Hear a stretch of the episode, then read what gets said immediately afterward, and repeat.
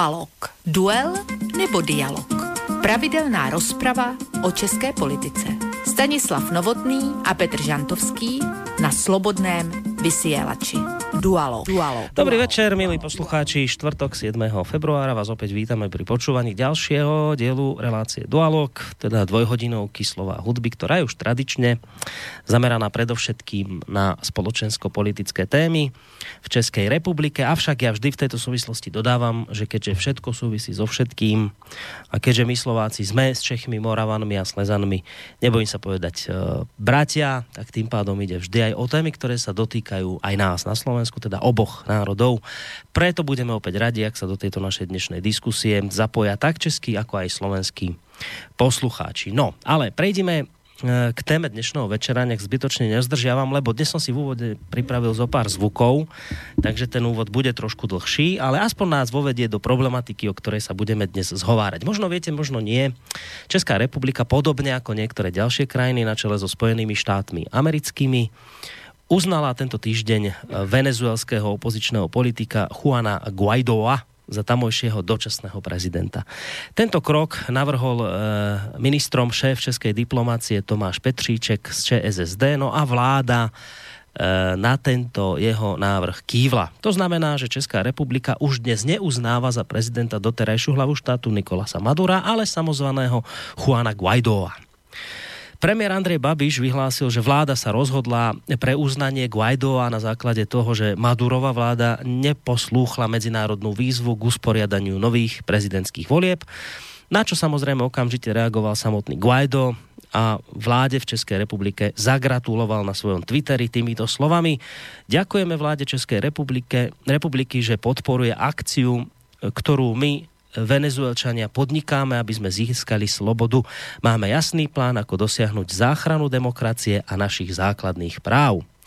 Pokiaľ ide o českého prezidenta Miloša Zemana, ten možno pre mnohých prekvapujúce, prekvapujúco tiež zablahoželal venezuelskému opozičnému lídrovi a predsedovi tamojšieho parlamentu k odvahe prevziať zodpovednosť za venezuelský národ a pozval ho na návštevu Českej republiky. Guaidovi poslal aj list, v ktorom mu pripomenul nežnú revolúciu v bývalom Československu. No a v tejto súvislosti idem pustiť práve prvý zvuk, lebo Česká televízia v tejto súvislosti oslovila niekoľko hostí, E, tak poďme si vypočuť ich názor k celej tejto záležitosti, čo si niektorí hostia Českej televízie myslia o tom, či bolo alebo nebolo správne postupovať v súlade s Európskou úniou, alebo teda s niektorými krajinami Európskej únie a vyhlásiť Guaidoa za dočasného e, za dočasného prezidenta. Takže ideme na zvuk číslo 1. A komentář k rozhodnutí vlády teď přidá místo předseda KSČM Stanislav Grospič. Dobré odpoledne. Dobré odpoledne. Jak vy tedy vnímáte rozhodnutí české vlády uznat Juana Guaidoa prozatímním prezidentem Venezuely? Já to rozhodnutí české vlády vnímám jako velice negativní a špatně. Vnímám ho jako uh, porušení mezinárodního práva, zásah do suverenity jiné země, čímž nespochybnuju, že od uh, posledních parlamentních voleb se Venezuela, Venezuela vním, vzmítá v ústavní krizi celou řadou problémů, nicméně má legitimně zvolený parlament, má legitimně zvoleného prezidenta a myslím si, že by žádné země okolo neměli zasahovat tímto způsobem do jejího vnitřního dění. Myslím si, že tím řešením jsou samozřejmě možná předčasné parlamentní volby, možná prezidentské volby, ale v žádném případě by mezinárodní společenství nemělo tímto krokem, kterým učinila i česká vláda, zasahovat do vnitřních záležitostí Venezuely, protože tím se ta situace nesklidní, ale jenom se bude to napětí dále eskalovat a přiblíží se hrozba třeba potenciálně i možné občanské války. Dobře, ta situace je tedy velmi komplikovaná. Podle šéfa české diplomacie Tomáše Petříčka není současný režim řešením situace. Souhlasíte s tím, nesouhlasíte s tím? Pokud nesouhlasíte, jaké by bylo podle vás to řešení? Já si myslím, že pan Petříček by se měl více zajímat o zájmy České republiky a neměl by například uh, aplaudovat například uh, polofašistickým bojovkám na Ukrajině a rehabilitovat ukrajinský fašistický režim a měl by se zajímat o osud České republiky. A Promiňte, ale zkusme zůstat, eh, zkusme zůstat u té Venezuely. A Ukrajinu teď ponechme prosím stranou.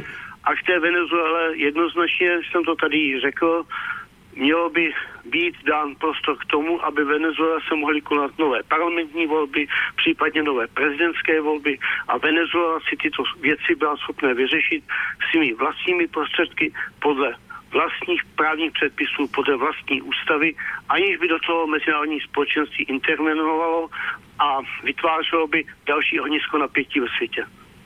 A další komentář a další úhel pohledu teď přidá Pavel Svoboda z KDU ČSL, europoslanec a předseda výboru pro právní záležitosti Evropského parlamentu. Jak vy vnímáte rozhodnutí české vlády? Já jsem rád, že česká vláda se postavila k těm dalším státům Evropské unie, které následují výzvu Evropského parlamentu z minulého týdne eh, prostě uznat, eh, uznat eh, předsedu venezuelského parlamentu za prozatímního prezidenta, který má za úkol dovést zemi předčasným prezidentským volbám, poněvadž evidentně jak si de facto pan prezident Maduro byl zvolen nelegitimně a tuto záležitost je potřeba tedy vyřešit. Ano, jak už jste zmínil, Guaido a uznali za prezidenta poslanci Evropského parlamentu v rezoluci. Z vaší odpovědi rozumím tomu, že jste hlasoval pro. Ano, hlasoval jsem pro tuto rezoluci. My jsme tady před chvílí slyšeli názor Stanislava Grospiče z KSČM. Ten mluvil o porušení suverenity, o porušení mezinárodního práva. Jak vy vnímáte takovýto komentář? No tak především ho vnímám e, tak, že zazněl hlas Kremlu, protože když si srovnáte postoj pana poslance Grospiče a postoj Kremlu, tak se stoprocentně kryjí.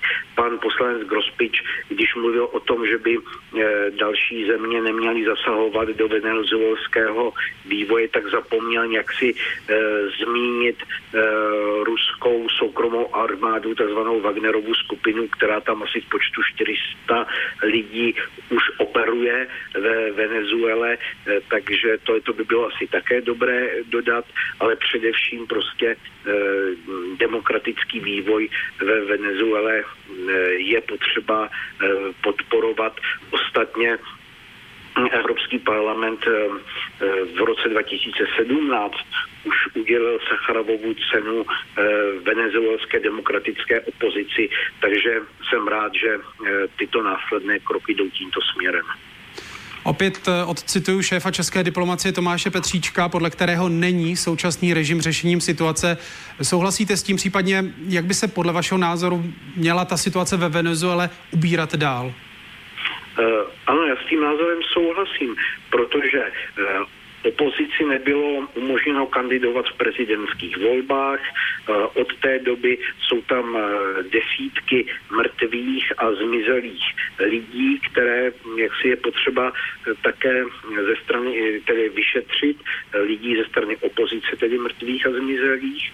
Máte tam zemi, která má, já nevím, přes 1,5 milionu procent inflaci, takže je evidentní, že zájem lidu určitě není v tom, že by eh, prezident Maduro byl schopen řešit tu situaci, situaci normálního Venezuelana, takže i z politického, ekonomického pohledu prostě situace ve Venezuele je velmi ošidná, je potřeba se postavit za, za tu demokratickou opozici. A situace ve Venezuele ještě jednou. Přidáme komentář odborníka na mezinárodní právo Vladimíra Balaše. Pokud o legitimního představitele vlády, tak jim nepochybně není pan Maduro, eh, ale je to de facto vládce Venezuely. Ehm, jak rozumět tomu určitému váhání zemí Evropské unie, které nejdřív stanovily ultimátum s termínem předčasných prezidentských voleb, teprve poté jedna po druhé přistupují k tomu uznávání Juana Guaidoa? No, je to asi eh, pochopitelné. Chtěli dát eh, šanci panu Madurovi, aby eh, nastavil kurz směrem k demokracii a začal respektovat nějaké demokratické principy a pravidla. A když se toho nedočkali, tak jim nezbylo nic jiného, než vyjádřit svůj postoj tímto způsobem. Vy jste říkal, že Nicolás Maduro není legitimním prezidentem Venezuely. Tak je za těchto okolností legitimním prezidentem Venezuely Juan Guaido? No, já Já si myslím, že ústavně, ale minimálně ústavně na něj ty funkce přešly, takže z, z tohoto hlediska by mohl za legitimního být považován. Tím narážíte právě na ustanovení venezuelské ústavy, podle které pokud není hlava státu legitimní hlavou státu, tak její pravomoci podle venezuelské ústavy přebírá šéf parlamentu. Přesně tak. Z tohoto ohledu je ta situace, řekněme, přehlednější proti podobným situacím, kdy dochází k uznávání někoho, kdo hlavou státu není. Ano, je to tak.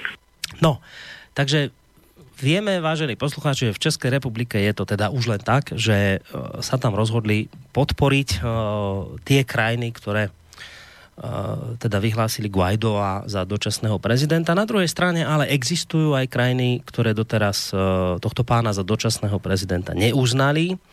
K tým krajinám patrí popri Rusku, Číne, ja neviem, Turecku, Írsku, Taliansku, Grécku, mnohým iným krajinám aj Slovenská republika. Eh, ja vám teraz pustím zvuk eh, podpredsedu výboru Národnej rady pre európske záležitosti Luboša Blahu zo strany Smer, ktorý zvolal včera zasadnutie výboru, aby poslanci teda dostali informáciu o aktuálnej situácii vo Venezuele. Takže poďme si ešte na chvíľu vypočuť aj pána Blahu. To, že situácia vo Venezuele je zlá, to všetci vieme. Ale otázka je iná. Či nám to dáva legitímne právo, aby sme zasahovali do vnútorných záležitostí Venezuely a porušili tak chartu OSN a základný princíp medzinárodného práva, ktorým je národná suverenita. A toto je kľúčová otázka. Viete, keby sme sa bavili o tom, že e, v každej nedemokratickej krajine máme právo zasiahnuť s našimi bombardérmi, respektíve americkými, alebo sa nejakým spôsobom snažiť o zmenu režimu, tak prečo práve Venezuela? Prečo nejdeme do Saudskej Arábie? Prečo nejdeme do afrických štátov, ako je Egypt? Prečo nejdeme na arabský polostrov, Spojené arabské emiráty, Katar, Bahrajn a tak ďalej? To všetko sú despocie ktoré keby mali aspoň venezuelskú demokraciu, tak by tam tí ľudia boli nadšení. Saudská Arábia môže za vpád do Jemenu, kde zomrelo tisíce detí. V Saudskej Arábii ďalej trest smrti za čarodejníctvo. Kamenujú tam ženy za cudzoložstvo a podobne. Toto je krajina, ktorú nejdeme nejakým spôsobom vychovávať, kde nejdeme meniť režim, kde nejdeme uznávať opozičného lídra a navyše ešte predávajú Američania, Veľká Británia a podobne zbranie, aby mohli masakrovať deti v Jemene. Fantastické. Problémom Venezuely nie je to, že tam je nedostatok demokracie, ale to, že má najväčšie zásoby ropy na celom svete, štatisticky, a to, že neposlúcha. Saudská Arábia má tiež veľké zásoby ropy, ale poslúcha. Spojené štáty americké. Z hľadiska Slovenskej republiky je nepredstaviteľné, aby Slovenská republika robila v tomto prípade lokaja Spojeným štátom americkým ďalšej ropnej invázii. A tak, ako sme povedali v rámci Iraku, že nepodporíme alebo stiahneme vojakov, aspoň naša vláda, som presvedčený, že to isté povieme aj v prípade Venezuely. Ja som veľmi rád, že sú krajiny v Európskej únii, ktoré sa postavili proti väčšine, a to je Taliansko a Grécko. Taliansko zaujalo neutrálny postoj. Neutrálny postoj znamená, že nebudú uznávať Guaida, toho lídra opozície, ale zároveň sa nebudú vyjadrovať ani k Madurovi, nebudú sa vyjadrovať k ničomu, čo je vnútropolitickou záležitosťou Venezuely, s výnimkou toho, že podporujeme demokratický proces a podporujeme zbližovanie rozdelených stran. To je úplne legitimné stanovisko a ja sa za toto stanovisko zastávam. Je to stanovisko neutrality. Potom máte skupinu štátov, ktoré spomínal aj pán minister, kde sú Rusi, Číňania, e, Bolívíci, Mexičania a tak ďalej, ktorí hovoria to, že normálne poďme uznať Madura, lebo je legálne zvolený. To je takisto legitímny postoj. Ja by som bol rád, keby sme Slováci e, a podobne ako Gréci v Európskej únii tento postoj zaujali, ale chápem, že je potrebný kompromis. Preto hovorím aj po diskusiách s kolegami zo strany Smer a zo strany Slovenskej národnej strany, Slovenská republika by mala zaujať neutrálny postoj. To znamená, Slovenská republika by nemala uznať opozičného lídra Guaida a nemala sa vyjadrovať nejakým spôsobom k tomu, či je alebo nie je Maduro legitimným lídrom Venezuely. Uh, tento postoj je postojom asi 20 štátov na svete, vymenujem niektoré, Taliansko, Norsko, Švajčiarsko, Uruguay, Mexiko, Vatikán a ďalšie menšie štáty. No, tak počuli sme Ľuboša Blahu. Uh, treba povedať ale, že pokiaľ ide o ministerstvo zahraničných vecí, tak v, v tomto je zajedno s Českým ministerstvom zahraničných vecí, keďže České ministerstvo hovorilo o tom, že by e, Česká republika mala zastávať postoj taký ako Európska únia, tak v podstate aj naše ministerstvo zahraničných vecí na čele s pánom Lajčákom hovorí presne toto isté. Že teda bolo by najlepšie, keby sme sa aj my pripojili k Európskej únie, ale po včerajšom výbore musel aj samotný Lajčák uznať, že v otázke Venezuely nemá jednoznačnú podporu ani v strane Smer, ktorá ho teda do tejto funkcie nominovala, rovnako tak ani v koaličnej Slovenskej národnej strane. Naopak stojí za ním, za Lajčákom a s týmto jeho názorom časť opozície a koaličná strana Most Heat. Pustím vám teraz ešte dvoch poslancov tejto strany. E, budete počuť e, Martina Klusa zo strany Sloboda a Solidarita a po ňom podpredsedničku výboru pre európske záležitosti, predsedničku zahraničného výboru a poslankyňu Národnej strany za Most Hit Katarínu Čefalvajovú. Jednoznačne v tomto prípade by sme mali e, spoločne hájiť pozíciu, ktorá bola formulovaná, ako nás informoval pán minister ešte 26. januára, a teda trvať na tom, že Venezuela potrebuje slobodné a demokratické voľby, aby sa rozhodlo o tom, kto tam má vlastne priviesť krajinu touto mimoriadne zložitou situáciou, ktoré momentálne čelí. Je to veľmi nepríjemný pocit, pretože pán minister Lajčák nerobí nič iné, než to, že dodržiava programové vyhlásenie vlády. Ja podporujem postoj ministra zahraničných vecí, ministerstva zahraničných vecí, aby sme sa pripojili k ostatným členským štátom Európskej únie, aby sme podporili konanie slobodných demokratických volieb vo Venezuele. Ja verím, že teda o tomto sa bude rokovať na koaličnej Národnej rade, tým pádom, že v koalícii nie je shoda. A aj keď ma to veľmi mrzí, pretože práve zahraničnú politiku má tvoriť e, premiér, minister zahraničných vecí a prezident Slovenskej republiky a, a nemá byť vecou e, za každým, keď sa má prijať nejaké rozhodnutie koaličných rokovaní. Takže to považujem za veľmi nešťastné. Bohužiaľ sme svedkami toho, ako sa vytráca konsenzus, to, čo sme si mysleli, že je samozrejme, zrazu už samozrejme nie je, zrazu už sa spochybňuje solidarita s našimi partnermi v NATO, v Európskej únii, spochybňuje sa možno v drobných veciach, ale predsa naše proeurópske smerovanie jednoznačné a myslím si, že toto je veľmi nebezpečné do budúcnosti. No a už naozaj v rámci tohto dlhšieho úvodu len jeden zvuk, nech to máme všetko pokope. Na záver vám pustím eh, eh, názor predsedu najsilnejšej slovenskej koaličnej strany Smera, bývalého premiéra Roberta Fica. A to preto, lebo keďže toto je momentálne najsilnejšia strana, tak do veľkej miery to vlastne dáva tušiť, akým spôsobom Slovensko bude ďalej k tejto téme pristupovať. Takže na záver posledný zvuk Robert Fico. Keď som sa v roku 2006 stal prvýkrát predsedom vlády, stiahol som z Iraku našich vojakov, pretože som nevidel dôvody, prečo by sa Slovensko malo zúčastniť na americkej ropnej invázii. Nikdy sme neverili dôvodom, pre ktoré Západ začal v Iraku vojnu. A mali sme pravdu, pretože boli úplne vymyslené. Naďalej patrí medzi politikov, ktorí odmietajú uznanie Kosova. A mám na to rád racionálnych argumentov. A nebáli sme sa v prípade anexie Krymu hovoriť o porušení medzinárodného práva. Slovensko ako malej krajine svedčí, ak si v medzinárodných otázkach zachováva zdravý úsudok. Keď sa opiera o princípy medzinárodného práva. Z kokpitov amerických stíhačiek sa totiž nikdy nič trvale nevyriešilo. To, čo sa deje okolo Venezuely, je učebnicový príklad pokusu zlikvidovať existujúci politický režim, jeho predstaviteľov a nasadiť do čela krajiny politickú bábku.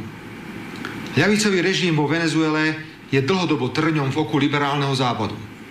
Ale hlavný dôvod, prečo je o Venezuelu taký záujem a západné krajiny sa predbiehajú uznaní prezidenta, ktorý sa ani len volieb nezúčastnil, je opäť ropa.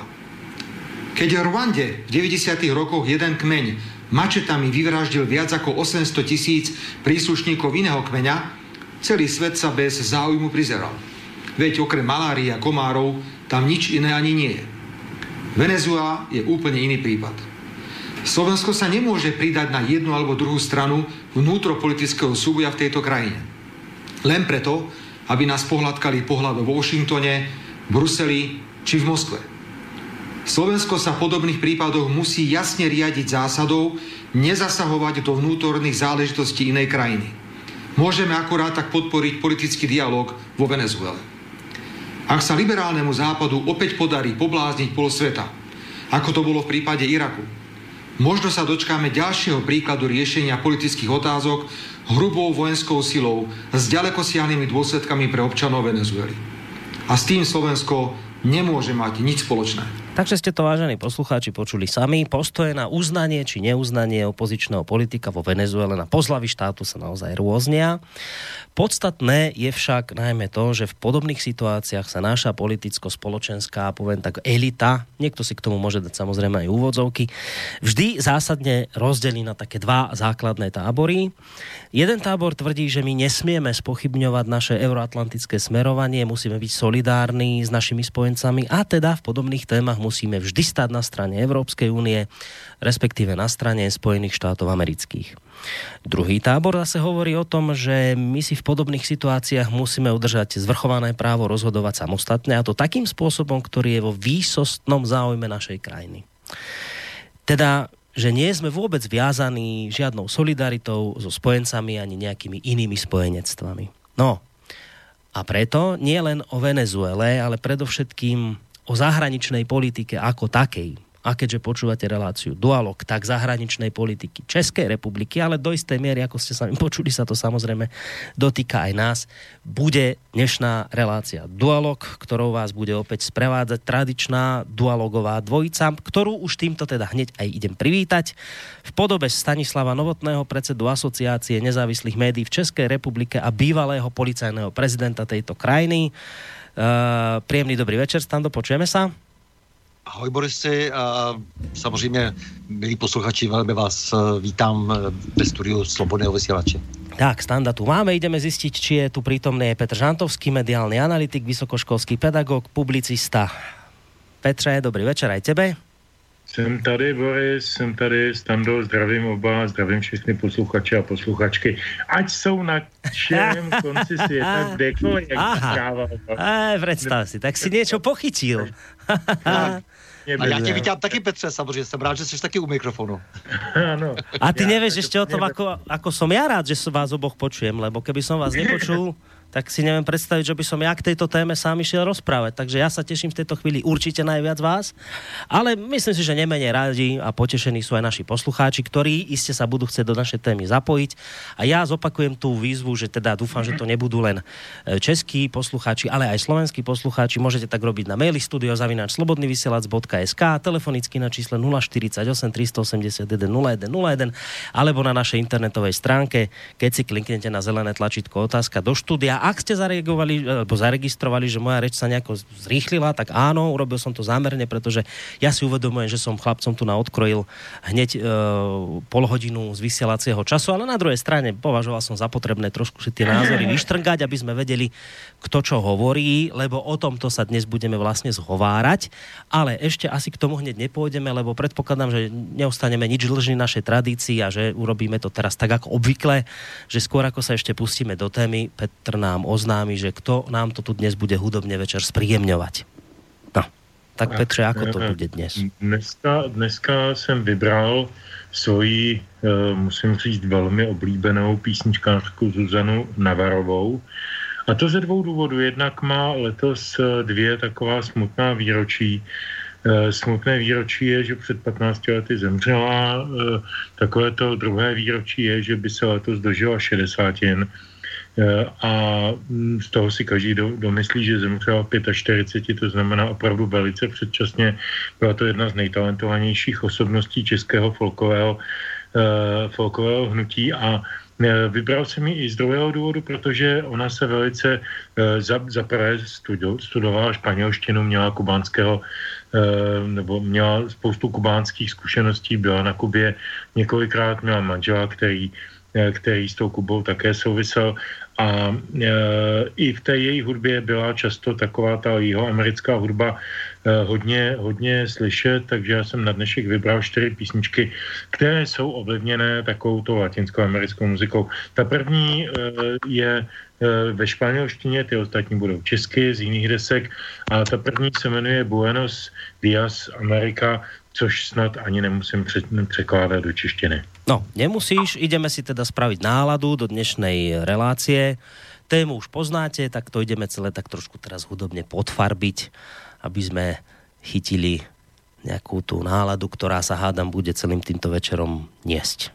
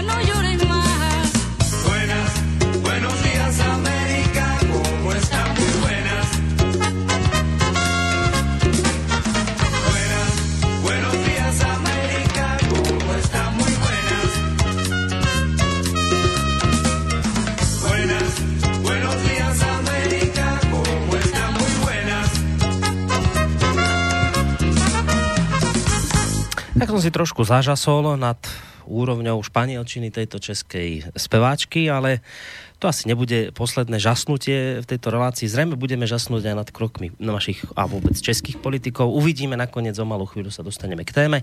Ja som teda navrhoval taký postup, ale samozrejme to je môj návrh, ktorý nemusia dualogisti v podobe Petra Žantovského a Stanislava Novotného rešpektovať, ale taký by som mal návrh, že by sme mohli začať trošku tou Venezuelou a potom od tej Venezuely by sme sa vlastne odpichli k samotnej českej zahraničnej e, politike a k tomu, či to teda Praha robí dobre alebo nerobí dobre tak ak nemáte nič proti, tak nič nehovorte.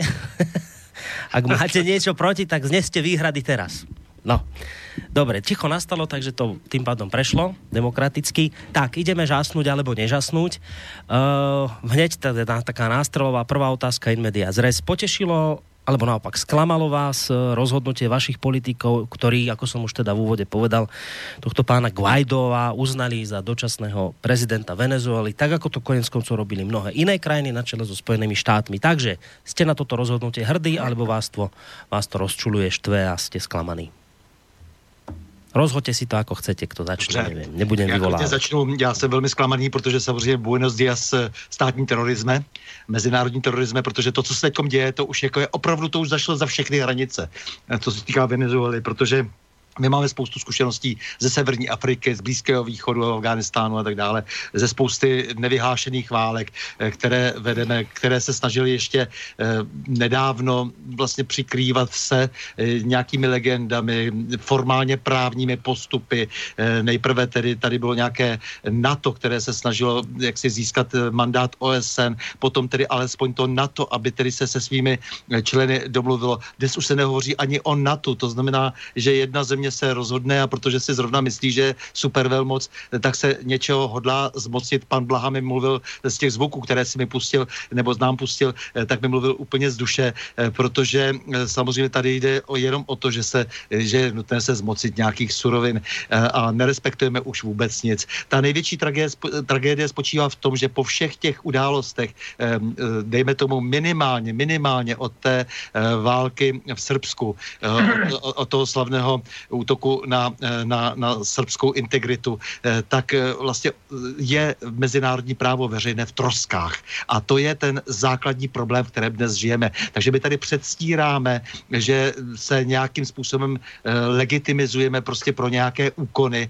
ale samozřejmě už tomu dávno tak není, protože jsme rozbili celou tu křehkou konstrukci, která se tak složitě vytvářela během druhé světové války a na konci druhé světové války a mohlo se nám to nelíbit, my jsme spadli na nějakou nějakou stranu, která eh, se nám eh, líbila eh, méně, ta druhá strana s tou jednou stranou nebo s tou naší stranou vyjednala jakousi představu o světě, takže potom vzniklo nějaké nové OSN a tak dále, vytvořila se nějaká pravidla, byla, je tady nějaká rada bezpečnosti, která se, se vlastně etablovala na základě tedy držení té, té nejsil, toho nejsilnějšího argumentu, to znamená jaderných zbraní a tak dále. To všechno vlastně postupně se hroutí a vymýšlejí se nejrůznější zástupné důvody k tomu, aby se intervenovalo jenom ve prospěch peněz. Prostě jde jenom o peníze, jde, jde o to podržet nějakou měnu, nějakou, nějakou surovinou. V případě Venezuely je to přece jasné. Je to nejkvali, jedna z nejkvalitnějších rop vůbec na světě.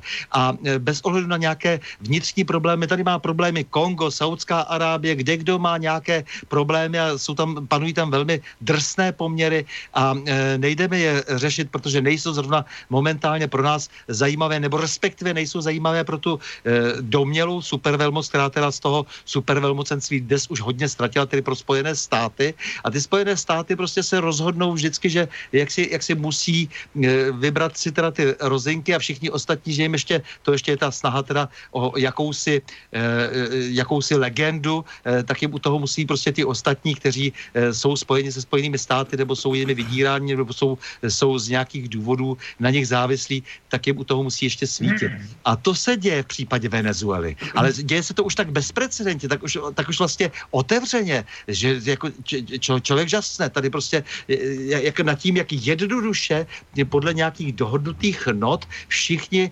poklonkují a ohýbají řbety. Takže já jsem velmi smutný z toho, jakým způsobem se eh, rozhodla naše politická reprezentace. No ideme zistiť, ako to vidí Petr, ten možno povie niečo úplne iné a teraz sa tu pobijete. Tak Petře, čo? Ty si hrdý, nešťastný z toho, čo vaša vláda urobila. Ako to teda ty vidíš to Venezuelou? Já si hlavně nemyslím, že je to v rovině hrdosti nebo neštěstí. Já si myslím, že je to v rovině zdravého nebo nezdravého rozumu.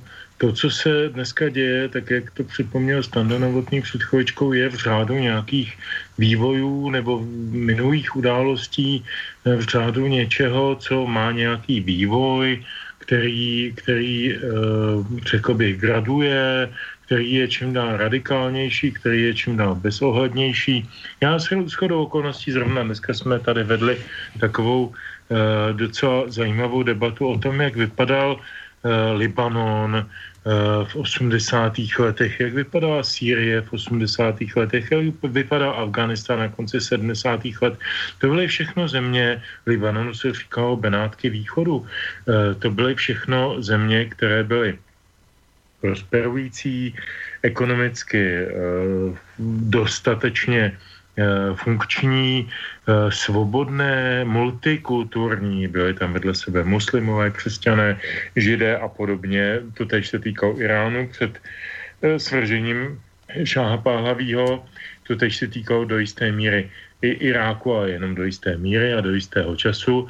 A byly to všechno země, které dokud si diktovali svůj vlastní vývoj svými vlastními silami a nebyly nějakým způsobem e, e, torpedovány eh, vývozem demokracie z toho takzvaného euroatlantického prostoru, tak fungovaly velice dobře. A samozřejmě byly pochopitelně ekonomicky nějak navázány na ty země toho prostoru, o kterém mluvím. To samozřejmě bez toho to nejde, nebo nešlo ale v každém případě si uchovali vysokou míru e, integrity, svobody, de, demokracie a všechny tyhle ty věci jim nebylo třeba e, vyvážet a učit.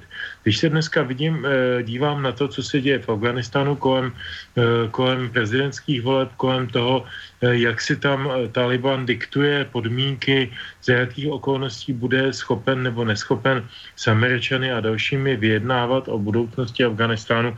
Američani kapitulují, protože to tam všechno eh, podělali, jak uměli za ta léta, za ty desítky let vlastně už. A už dneska Eh, mají jenom dvě podmínky, to znamená, aby Taliban pokud možno nepodporoval islámský stát a Al-Kaidu, aby pokud možno se dělil o zisky z drogového biznesu, no tak to je opravdu, to, to jsou minimální požadavky a to, to je totální kapitulace. A jako takhle ze široka směřuju k tomu, tomu, tomu závěrečnému vyhodnocení. To, že dneska uh, se ten venezuelský režim Madolův, který byl v podstatě jenom klonem toho, toho Chávezova a nepovedeným a jako řekl bych ekonomicky vyhladovělým klonem e, se stává snadnou kořistí těch e, řekněme amerických, ale i jiných zájmů ekonomických a politických. To, to není nic nového, to už jsme zažili stokrát, to bylo Chile, to, bylo, to byla Panama, to byly to byly, eh, já nevím, Indonésie, Filipíny, to jsme zažili fakt mnohokrát. Eh, já jenom čekám, jestli tam ty američani opravdu skočejí fyzicky, vojensky do té Venezuely a opravdu tam začnou provozovat nějakou gerilovou válku, tak jak ji provozovali ve Větnamu, eh, v zemích takzvaného arabského jara a tak dále. Nevím. Myslím si, že ten Donald Trump jako je trošku atypický představitel amerických zájmů. On je samozřejmě ve vleku toho, jak se říkalo, vojensko-promyslového komplexu nemůže bez ní rozhodovat, to nejde v Americe vůbec. Ale na druhou stranu si uchovává jistou osobní integritu a um, snažím se možná zbytečně optimisticky sám sobě nalhávat, že je to součást jakéhosi vydírání toho druhého partnera, a že je to takový dobový tanec. No uvidíme. Jako, pro mě to v poloze zklamání nebo hrdosti nebo nehrdosti, tak jak to bylo položeno. Pro mě je to otázka budoucnosti a to, že se tam prostě angažuje, angažuje ten západní takzvaný liberálně demokratický svět, pro mě není překvapení, e, spíše je to důvod ke smutku. Dobre, to si popísal motivácie západu a vůbec spojencov, eh, ale predsa len ja ťa ešte k tej otázke vrátim. No a čo hovoríš na rozhodnutie tvojej vlády? No, tak to, když jsem zakončil tu poslední eh, předchozí eh, otázku nebo odpověď eh, eh, slovy, že je to důvod ke smutku, je to důvod ke smutku, je tohle je důvod ke smutku, protože my jsme eh, jak ten jak ten eh, krhounek v tom českém filmu o, o těch studentech eh, a kantorech, o študácích a kantorech, škola základ života, tak on byl ten špr, šprťák, který prostě les do zadku těm pánům profesorům, tak my jsme teď opravdu jako vleze do zadku pánům profesorům, konec konců máme v tom praxi, že jo, jako e, vleze jsme do zadku Americe v době humanitárního bombardování Bělehradu, tak už to umíme, máme to nacvičený. Pro mě osobně teda chceš mluvit o zklamání, je zklamáním postoj pana prezidenta. Hmm. A více k tomu na ani no, neumím. K tomu ja sa chcem ešte dostať, ale keďže teda očividne obaja ste sa zhodli na tom, že v tomto prípade naozaj nejde o nejakú záchranu demokracie, slobody a demokratických princípov, základných ľudských práv a tak ďalej, ale že skôr je to uh, ambícia západu opäť sa dostať nejakým tým zdrojom, tak som nútený s vami v tejto chvíli teda nesúhlasiť. Ja budem vám nejakým spôsobom oponovať, aspoň v rámci toho, ako budem schopný ja, možno sa pridajú nakoniec aj poslucháči. Takže začnem tým, že nakoniec ako iste viete, ten vývoj udalostí v Venezuele sa medzi tým preniesol aj na pôdu Európskeho parlamentu. Ten minulý týždeň podporil eh, lídra opozície, podobne ako teda už sme hovorili Česká republika.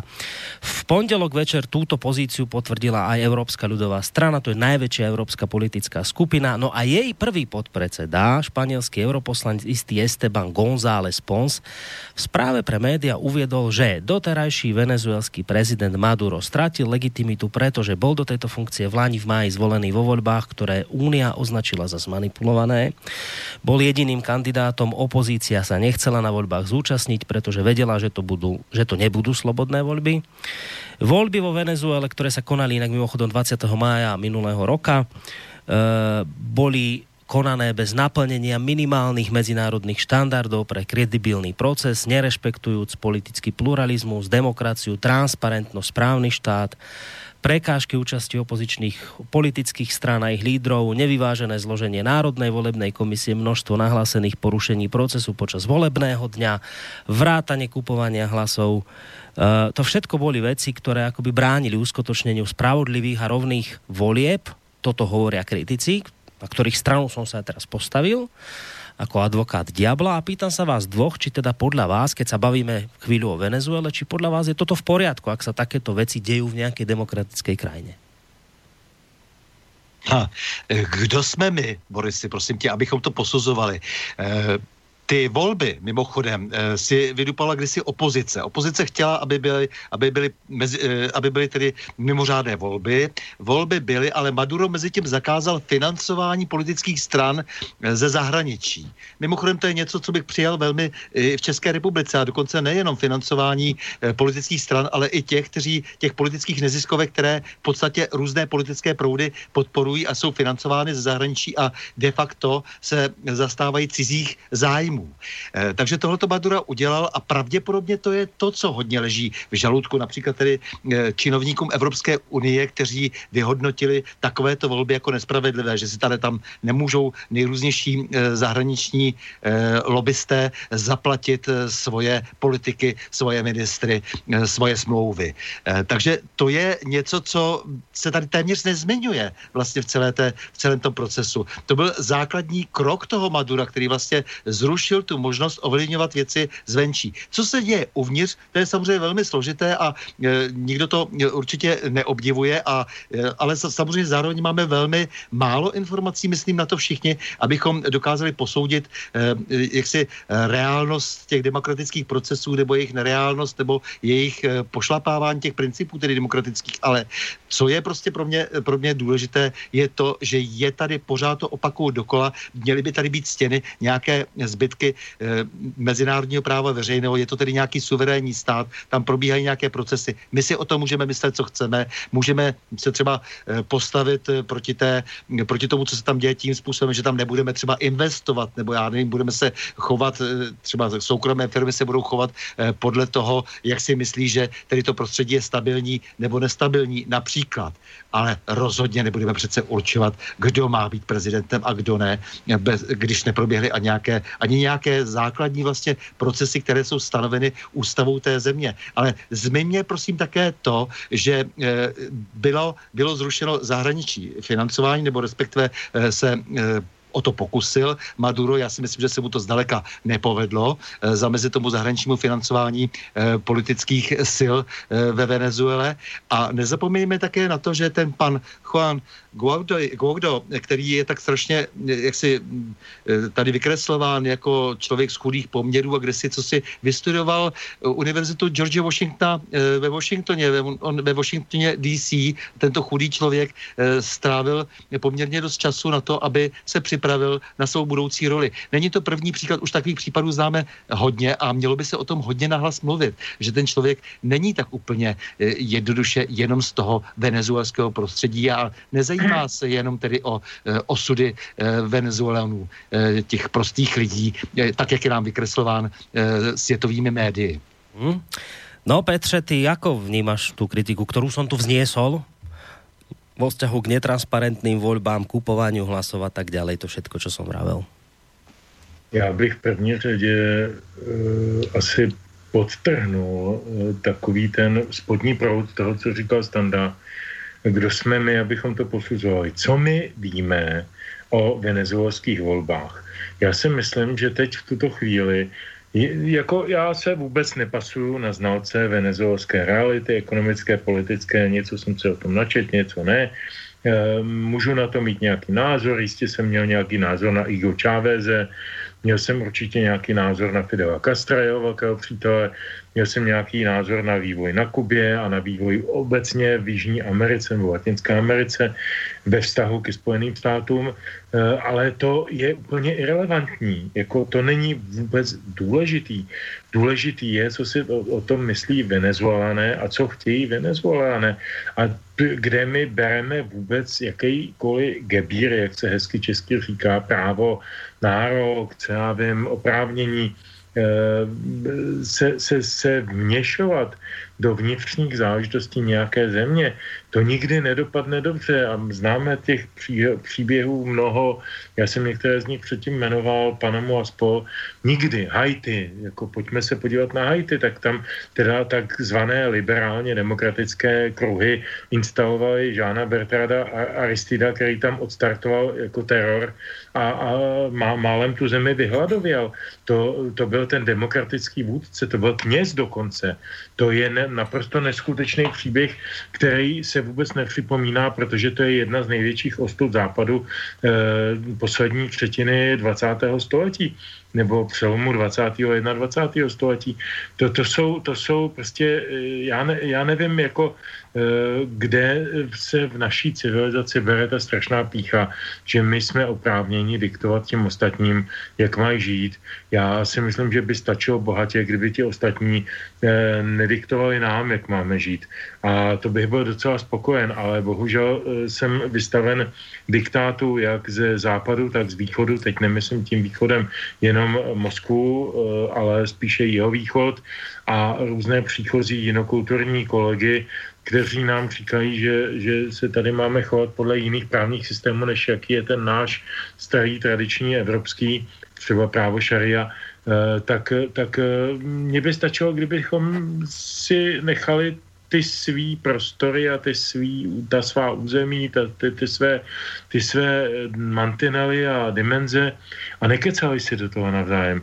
Jenže to samozřejmě v té geopolitice nejde, takže se prostě tady někdo vymezuje, někdo dělá ramena a tak jako do toho bude teď obětí uh, venezuelský lid. Já nemám moc rád slovo lid, ale tady se nedá jiný slovo použít, protože ty lidi toho budou obětí. Eh, a je úplně jedno, jestli je na vině nějaký Maduro nebo jiný Čičmunda tam, to opravdu není podstatný. Jo. Podstatný je, že se tam někdo vměšuje ze zahraničí a jestli tam chce strčit svýho panáka, to už jsme viděli stokrát, nakonec na Slovensku máte taky takovýho jednoho, já ho nechci jmenovat. Tak jako, o čem se budeme bavit, že jo?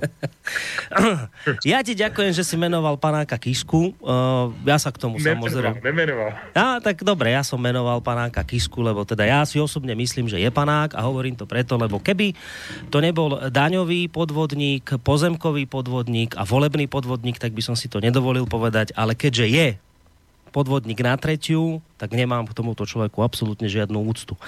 Ale uh, chcel som povedať inú vec, keď sme sa bavili o tom, Uh, o, o tých teda tých netransparentných voľbách. Treba pre úplnosť povedať, uh, že veľvyslankyňa venezuelská v Belgicku uh, hovorila o tom, že pred vláňajšími voľbami minister zahraničných vecí Venezuely zavítal do Bruselu a ponúkol šéfke európskej diplomácie pani Mogheriniovej možnosť, aby sa Únia stala jedným z medzinárodných pozorovateľov priebehu týchto volieb, na čo mala byť odpoveď pani Mogheriniovej nie. Čiže, čiže potom ďalej pokračuje venezuelská veľvyslankyňa, že sme v pokušení si myslieť, čo potvrdzujú aj fakty, že organizácia súčasného prevratu vo Venezuele sa začala už v Lani v apríli.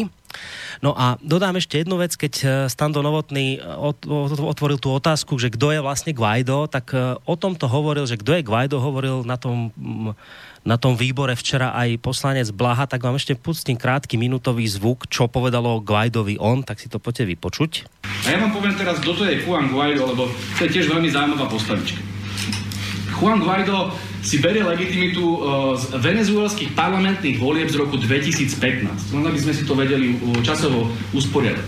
V roku 2015 Guaido získal zhruba 6% voličov. 6% voličov v parlamentných voľbách, a to nie Guaido, ale jeho stranický šéf López. López a jeho strana uh, Vôľa ľudu. Táto strana získala zhruba 6%, ale bola súčasťou velikánskej koalície uh, opozície, kde bola asi piata najväčšia strana. Uh, medzi tým, asi pred pár mesiacmi, alebo pred mesiacom sa stal Guaido predsedom Národného zhromaždenia, pretože rezignoval uh, skutočný líder opozície. Maduro minulý rok získal zo 40-percentnej účasti vo voľbách 67%. Čiže jeho legitimita je ďaleko, ale ďaleko väčšia, nech si o ňom myslíme čokoľvek, než je legitimita pána Guaida. Pán Guaido má jedinú legitimitu a to je, že študoval v Spojených štátoch amerických a voláva si s Donaldom Trumpom a ďalšími predstaviteľmi Spojených štátov amerických. Vo Venezuele, a to vám môžem povedať, lebo naozaj tu vo Venezuele žijem, ale ho nikto nepozná. Uh, aby si to vedeli predstaviť, to je niečo ako Miroslav Beblavy na Slovensku asi zhruba 6% podpora, málo kto ho pozná, okrem kaviarní, e, ľudia ho v zásade nemajú radi, ale vybrali si ho západné mocnosti, aby bol prezidentom. A teraz si predstavte, že by sa na Slovensku stalo pre Boha to isté. Že by si nejaká veľmoc povedala, že viete čo, nepáči sa nám, ako tu demokraticky správujete, tak my si tu vyberáme túto pána Beblavého, že bude šéfom, e, prezidentom alebo e, predsedom vlády Slovenskej republiky. Toto sa deje vo Venezuele. No, tak toto povedal včera poslanec Blaha na adresu Guaida.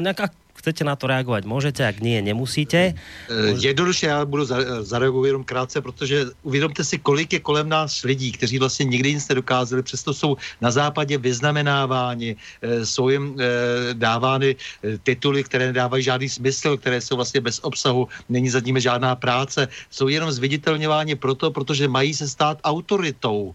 Jako, takže Juan Gerardo Guaido Marquez prostě je člověk, prostě, který e, vlastně byl vypiplán a e, vlastně i Pompeo, který vlastně e, o, o něm hovořil na veřejnosti, tak zkomolil jeho jméno, nezajímavý člověk někde, tak to, to, to jsou taky ty plejády těch všech různých agentíků, kteří v nejrůznějších zemích působí, včetně těch našich, kteří různě prostě se se promenují, e, potom sice doma, ale tam je vlastně jako nikdo nezná, jsou jenom na nějakým seznamu, takže se třeba americký prezident podívá, nebo ten jeho Pompeo se podívá a říká, jakže se to, jo, a teď řekne úplně, zkomolí i to jméno, protože samozřejmě nikdy e, o takovém člověku nic neslyšel. Takže takhle se vyrábí autority, takhle se vyrábí lidé, kteří potom si odnesou nějakou agendu, mají nějaký svůj účet, mají prostě nějakou, nějaké své výhody, mají zajištěnou nějakou budoucnost, když splní nějaké úkoly a takhle se to dneska praktikuje.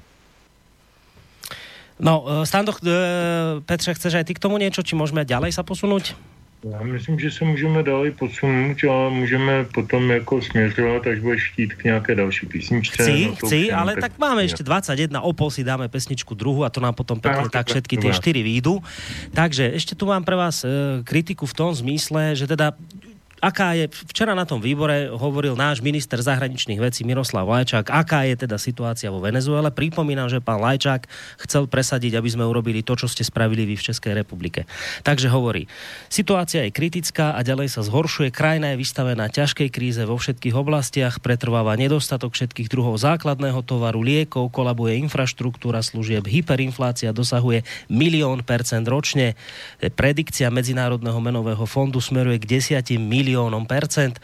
Spoločnosť je polarizovaná podľa oficiálnych štatistík OSN z novembra 2018 už krajinu opustilo vyše 3,5 milióna obyvateľov a je predpoklad, že toto číslo bude ďalej rásť. Dve otázky na vás. Prvá.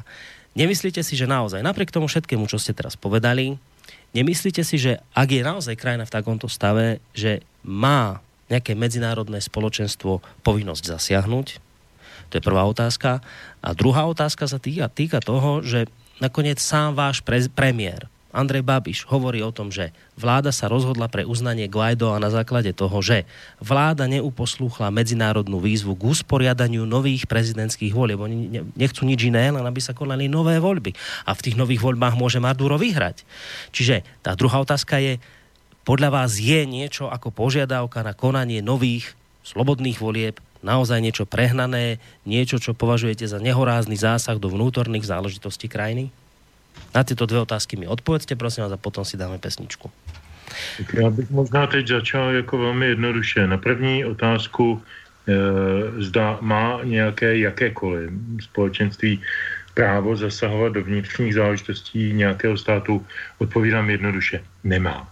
Nikdy neměla a nebude mít v žádném soušném světě. Nemá.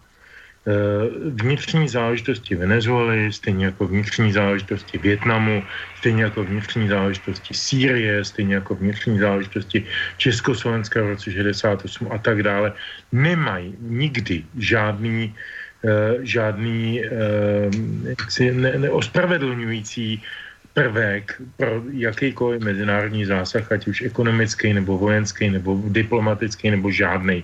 Prostě Venezuela je Venezuela, je to suverénní stát. Stejně jako Větnam byl suverénní stát, nebo jako jiný země byl suverénní stát a jako žádná mezinárodní e, instituce tam nemá co pohledávat. To ad jedna. A dvě, e, já myslím, že ta, ta, ten požadavek na další prezidentské volby Standa to prvé říkal, tak jako Maduro nějak vyhrál. Nemusí se mi to líbit, nemusí se mi líbit. Mně se taky nelíbil Chávez. Myslel jsem si, že je to nazvaný bolševik, který jako vůbec ne, nemá ekonomické myšlení a prostě rozdává z něčeho, co nemá a riskuje ekonomickou nestabilitu své vlastní země. Ale co je pro boha mě do toho? Kde já beru právo na to, abych uh, ho jakýmkoliv způsobem ovlivňoval, než kvůli podporoval to, že ho bude někdo od někud torpedovat, ať už fyzicky, slovně nebo jako jinak. Prostě je to věc jejich občanů. Jestliže se to občanům nehnusí do té míry, aby zvolili Madura, který ho konec konců e, na trať vypustil jeho, jeho předchůdce Chávez, no tak je to věc občanů Venezuely bože můj, jako co to, co to, na co si to hrajeme, to jsou všechno keci. Je, jako, že si hrajeme na to, že my budeme zachraňovat jako nefunkční ekonomiku nebo chybějící, chybějící zdravotnictví e, ve Venezuele, no to nebudeme. A ani američani, když tam vstoupí, tak nebudou zachraňovat žádnou, žádné zdravotnictví, nebudou, možná, že tam vytvoří nový trh pro svoje zdravotnické produkty, možná, že zadluží tu zemi nějakými dlouhodobými úvěry, aby ji podplatila nějakou loutkovou vládu nebo něco takového. To všechno už máme naskoušené mnohokrát, desítky případů toho typu proběhly po celém světě, že tam někdo vstoupil, třeba Amerika, vytvořila tam nějaký nový režim, posadila tam nějakého nového panáka a teď je podvázala různými investičními a různými jinými a dluhovými záležitostmi a vlastně si tu zemi zotročila. Je to nový kolonialismus. A jako ano, OK, tak jako aby jsme tomu rozuměli, tento, tento, tato snaha o, o vstup do venezuelských záležitostí je otázkou nového kolonialismu. Jestliže e, na to přetakávají e, šéfové vlád a hlavy států Evropské unie, ať už se to týká naší země, Maďarska, nevím, jiných zemí, e, je mi to strašně líto, protože Eh, my se tím pádem stáváme v podstatě jenom zotročenými ovcemi v nějakém stádu a jak už jsem připomínal, mm, to humanitární bombardování náš pan prezident také tehdy aplaudoval. Myslím, že je to věta, kterou by dneska asi rád vzal zpátky, nicméně tehdy ji aplaudoval. A mě to fakt na ně mrzí. Je to možná jediná věc, která mě na ně mrzí. Tak teď přidal tu druhou. Uh-huh. No, Stando, tie isté dve otázky na teba. Popísal som katastrofálnu situáciu vo Venezuele ústami nášho ministra Lajčáka, takže otázka je, že či v takejto naozaj kritickej situácii už nemá povinnosť medzinárodné spoločenstvo zasiahnuť. Druhá otázka, veď nakoniec nechceme žiaden prevrat, chceme len slobodné voľby. Nič viac, nič menej ak si naozaj venezuelský národ praje Madura, no tak si ho zvolí vo voľbách, ktoré budeme slobodne sledovať a nič sa nedeje. No, eh, tak co se týče pana Lečáka, si neodpustím jednu takovou osobní poznámku. Já jsem se pokusil eh, nedávno eh, dát pro agenturu RIA Novosti takový statement za naší asociaci i nezávislých médií, že bychom byli rádi, kdyby třeba on teď jako předseda, nebo on tedy za Slovensko, které předsedá OBSE, kdyby si vzal třeba na starosti agendu, a to je samozřejmě v popisu práce, protože OBSE, jak si tak, to, tak toho zavazuje, že může se takovou agendou zaobírat, že by se například eh, zabýval kriminalizací eh, novinářů a ostrakizací jejich, kteří se pokoušejí eh, pravdivě informovat v Evropě anebo ve státech v členských zemích OBSE o tom, co se dnes děje. Bylo by to hezké, protože tady, tady opravdu na to má mandát a mohl by se takovou agendou zabývat. Ale zabývat se Venezuelou opravdu mu nepřísluší a nepřísluší to opravdu nikomu z nás, přesně jak to říkal Petr, tak to je. Opravdu ve velmi vyhraněných případech jak si jsou tady teda nějaké mechanismy, to znamená OSN celé by mohlo jak si přijmout nějakou rezoluci a tak dále, ale zase je tady nějaká rada bezpečnosti a ta samozřejmě má právo veta, um, takže um, teď vlastně to, co se děje kolem Venezuely, eh, tak je vidět, jak, si, jak je strašně účelové, protože, eh, protože by se, se samozřejmě předpokládá, že by došlo k vetu eh, v Radě bezpečnosti, kde je Čína a Rusko, tak samozřejmě by se jim nelíbilo to, že jednostranně se pokouší jeden stát intervenovat v nějaké zemi a chce k tomu použít OSM. Takže to je jediný mechanismus právní, který donedávna ještě vlastně nějak fungoval a dnes už jako je všechno, říkám, v troskách, takže mezinárodní právo veřejné se se nám teprve vyjeví až po čase. Teď jsme v nějakých bismarkovských dobách před první světovou válkou v tomto ohledu. Takže opravdu na to nemáme žádné právo z ničeho teď nevyplývá, opravdu tady není žádný mandát pro to, abychom řešili vnitřní situaci ve Venezuele. Já bych ještě také rád upozornil na to, že vždycky se argumentuje třeba nějakými statistikami, že od někud utekli nějací lidé a věci se mají tak a tak. Posledně se třeba zjistí, že to je úplně jinak. Je to jako v případě Kosova, kdy třeba i náš Jiří Dinsbir starší měl tehdy velmi dobré informace a věděl, že situace je úplně jiná a čísla jsou úplně jiná než která byla uváděna jako důvod pro zásah eh, v Srbsku. A bylo mu to houby platné, prostě všichni chtěli slyšet tu lež, eh, chtěli slyšet prostě, že jak si dochází k obrovskému pohybu eh, obyvatelstva z Kosova ven. Nebylo to nakonec pravda, se ukázalo a vůbec spousta věcí dalších nebyla pravda. Takže byl bych velmi opatrný na to, jaké zdroje a jak, jak, jak se verifikují vlastně tyto informace, jaké zdroje jsou na toto konto konto eh, uváděny, nebo jaké jsou vlastně, eh, jaké, jaké statistiky a, a vůbec jako nějaká odůvodnění jsou zveřejňována ve světových médiích. Eh, často to vypadá, že to je jak přes kopírák z jednoho jediného zdroje a že to vlastně vůbec nemá žádnou zvláštní relevanci. No a co se týče nějakých voleb, no tak je to opravdu na té zemi samotné, ať si uspořádá volby, kdy uzá za vhodné. Že by se opravdu dělo něco výjimečně zvěrského, tak prostě můžeme eh, se samozřejmě soustředit na kritiku takového konání a to je tak asi všechno. Ale intervenovat způsobem, jako se to děje teď, no tak eh, když si teď tady někdo vytvoří v Praze Majdán, eh, jak si nějaký a řekne, že se tady dějou taková, taková zvěrstva, požádá tedy, jak si ještě nevzniklou tedy evropskou armádu, aby u nás zasáhla, která v podstatě by mohla vzniknout z toho spojení Německa s Francií, tak zasáhne jako, nebo co to má znamenat, co to je za precedenty? My si sami kopeme hrob. No, ideme na tu pesničku číslo 2. Skoro jsme sa inak, eh, Petře, trafili do toho pol. Minutku sme cez, ale to nevadí. To znamená, že budeme všetky pesničky stíhať. Tak poďme na pesničku číslo 2. Eh, no v tomhle dnešním eh, jihoamerickém naladění si myslím, že docela pěkně zazní písnička, která nás posune do možná příjemnější nálady, než ve které teď jsme, nejsme, jsme docela bojovní a naštvaní, tak teď konci dáme sambu v dešti od Zuzany Navarový a já doufám, že to každýho potěší. Tak samba v dešti a predtým, ako si ju pustíme, tak také drobné zamyslenie, že ak vám e, to tak sedí, čo sa teraz deje v tej Venezuele a máte pocit, že to je správne, že medzinárodné spoločenstvo má právo zasiahnuť, keď sa dejú zvláštne veci v krajine, že skúste sa tak predstaviť, takú obdobnú situáciu, už dajte si Spojené štáty, však tam tiež ste mali, ja neviem, Occupy Wall Street a furt sa tam niekto búri, však tam pomaly občianská vojna medzi, medzi nejakými bielými a, a černochmi a neviem, čo tam je. A teraz do toho však ten Trump, o, IP, o impeachmente sa hovorí, že tam teraz je to také naspadnutie celé, nevieme, či ten Trump ostane, či neostane. Tak predstavte si teraz len takúto vec, obdobnú, že by sa medzinárodné spoločenstvo vyjadrilo rovnako smerom k Spojeným štátom, že tak ako teraz pristupuje k tej Venezuele, že by to teraz sme urobili tak vo vzťahu k Spojeným štátom. Viete si to predstaviť? Nevieme si to predstaviť. Je to absolútne, je to absolútne nepredstaviteľné. No, tak ak je to nepredstaviteľné vo vzťahu k Spojeným štátom, prečo je to predstaviteľné vo vzťahu k Venezuele a vo vzťahu ku všetkým krajinám, ktoré sú nejakým spôsobom trňom v oku pre Spojené štáty americké. Hm, zvláštne.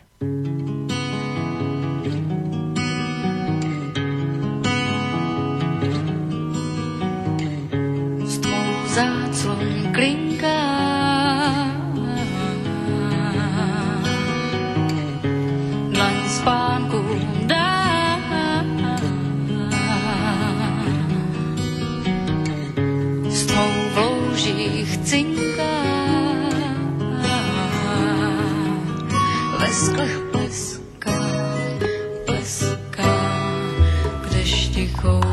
Se klouže za límce dlaň, než na čelo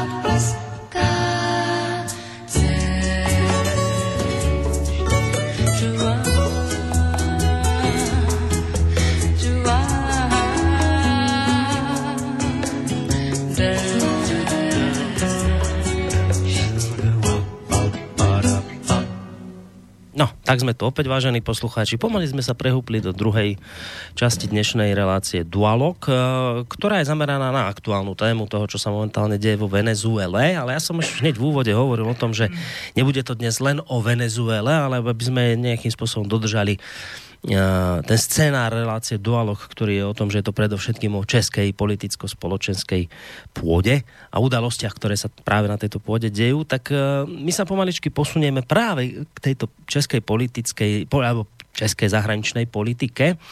A potom sa dostaneme samozrejme aj k vašim mailom nejakým. Prečítame potom, ako si trošku rozoberieme českú českú politickú scénu a teda hlavne českú zahraničnú politiku, ale pripomeniem, že ak chcete písať maily studiozavinač slobodnyvysielac.sk telefon 048 381 0101 a tretia možnosť e, zareagovať cez našu stránku, keď si kliknete na zelené tlačítko otázka do štúdia. Tak, začneme nechcem byť blbý, ale vraví sa tak na Slovensku, že ryba smrdí od hlavy, tak začneme hlavou štátu. Už, uh, už Petr to zmienil dvakrát, a nemal som pocit, že by to bolo niečo, čo by ho extra potešilo. Práve naopak e, cítil som z toho, čo hovoril, značné sklamanie.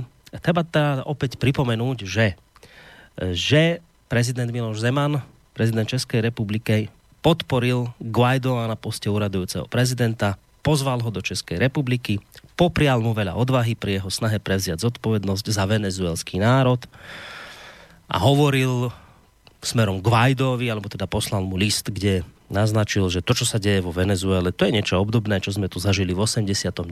Takže nech je pevný v tom, čo robí a Miloš Zeman mu bude v tomto smere držať palce.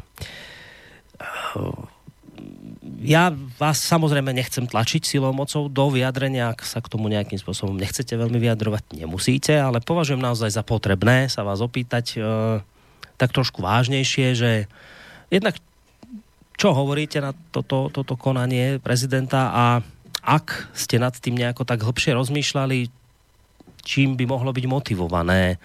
Lebo priznám sa, e, ale ja som teda zo Slovenska, vašu politiku sledujem obďaleč, ale keď som to videl, tak ma to mimoriadne zaskočilo. Mal som pocit, že už tak trošku tie názory a správanie vášho prezidenta poznám a že v rámci nejakej jeho konzistentnosti by som nezaváhal asi ani na minútu a automaticky by som povedal, že bude na strane tých, ktorí Guaidoa neuznajú za legitímneho prezidenta. Mňa osobne týmto mimoriadne prekvapil, až zaskočil. Takže tá moja otázka smerom na vás je, či ste si tak skúšali nejako dať v hlave zrovnať to, že čím to mohlo byť ovplyvnené a či máte nějaké vysvětlení pre tento jeho krok. Tak jestli můžu, tak já bych asi začal, měl jsem si nejvíc stejskal jakoby nad, nad tím vyjádřením. E, na druhou stranu já mu samozřejmě rozumím. Rozumím mu minimálně ve dvou kontextech. Za prvé, ta analogie s tím eh, rokem 89 není úplně nesmyslná, protože jak znám pana prezidenta, on neříká věci úplně náhodou, a tahle ta analogie, já bych skoro řekl, že je to takový dizentní názor vložený do toho stanoviska, protože přeci všichni víme, že 89. rok byl produktem nějaké velmocenské dohody mezi, mezi řekněme, kapitulujícím sovětským svazem v pozici Gorbačova a e, triumfujícím západním e, monolitem, tedy Spojenými státy v pozici nejprve Regana, posledze staršího Buše, to znamená schůzky Malta a Reykjavik, nebo Reykjavik a Malta v časové posloupnosti. A jako byl to produkt nějaké jako, eh, jako velmocenské nebo, nebo geopolitické domluvy. Uh, ta, jestliže Miloš Zeman teď říká, že to je analogické, jako by tím, aspoň já si to tedy optimisticky tak přeju, aby tím myslel, já jsem se o na to neptal, neměl jsem tu možnost, uh, jako aby tím myslel, uh, že vlastně jde rovněž o nějakou takovou vnější velmocenskou geopolitickou uh, dohodu nebo rozhodnutí, že se prostě vývoj v téhle americké zemi bude ubírat jinou cestou, než jakou třeba si rozhodli jejich občané, nebo co já vím, já nevím míru svobodnosti těch předchozích voleb, já tam nežiju, fakt to neznám, žiju tady, žil jsem tady před rokem 89 a vím, že tady nebyl svobodný režim, vím, že jsme všichni spontánně eh, přivítali tu změnu toho režimu a, a byli jsme rádi a té době jsme netušili vůbec sebe, sebe méně o jakémsi geopolitickém zázemí nebo tom mezinárodním kontextu. Byli jsme rádi, že prostě jde jakéž do řiti a já to zjednodušuju takhle banálně, protože tak to je pro nás jako určitý persony a určitý plosku a určitý fráze byly symbolem režimu, ve kterým se nám nežilo úplně dobře a určitě nesvobodně. A mysleli jsme si, že nějaký nový režim přijde a bude svobodnější, bude nám garantovat lepší lepší svět a on samozřejmě přišel, garantoval a zaručil jiný svět. Otázka je, jestli je lepší nebo horší, ale to je, to je filozofická otázka, to je na jinou debatu, než je tahleta. Takže já si, já si zkouším tedy motivovat to prezidentové vyjádření tak, a teď to přeložím do nějaké mojí ojčtiny.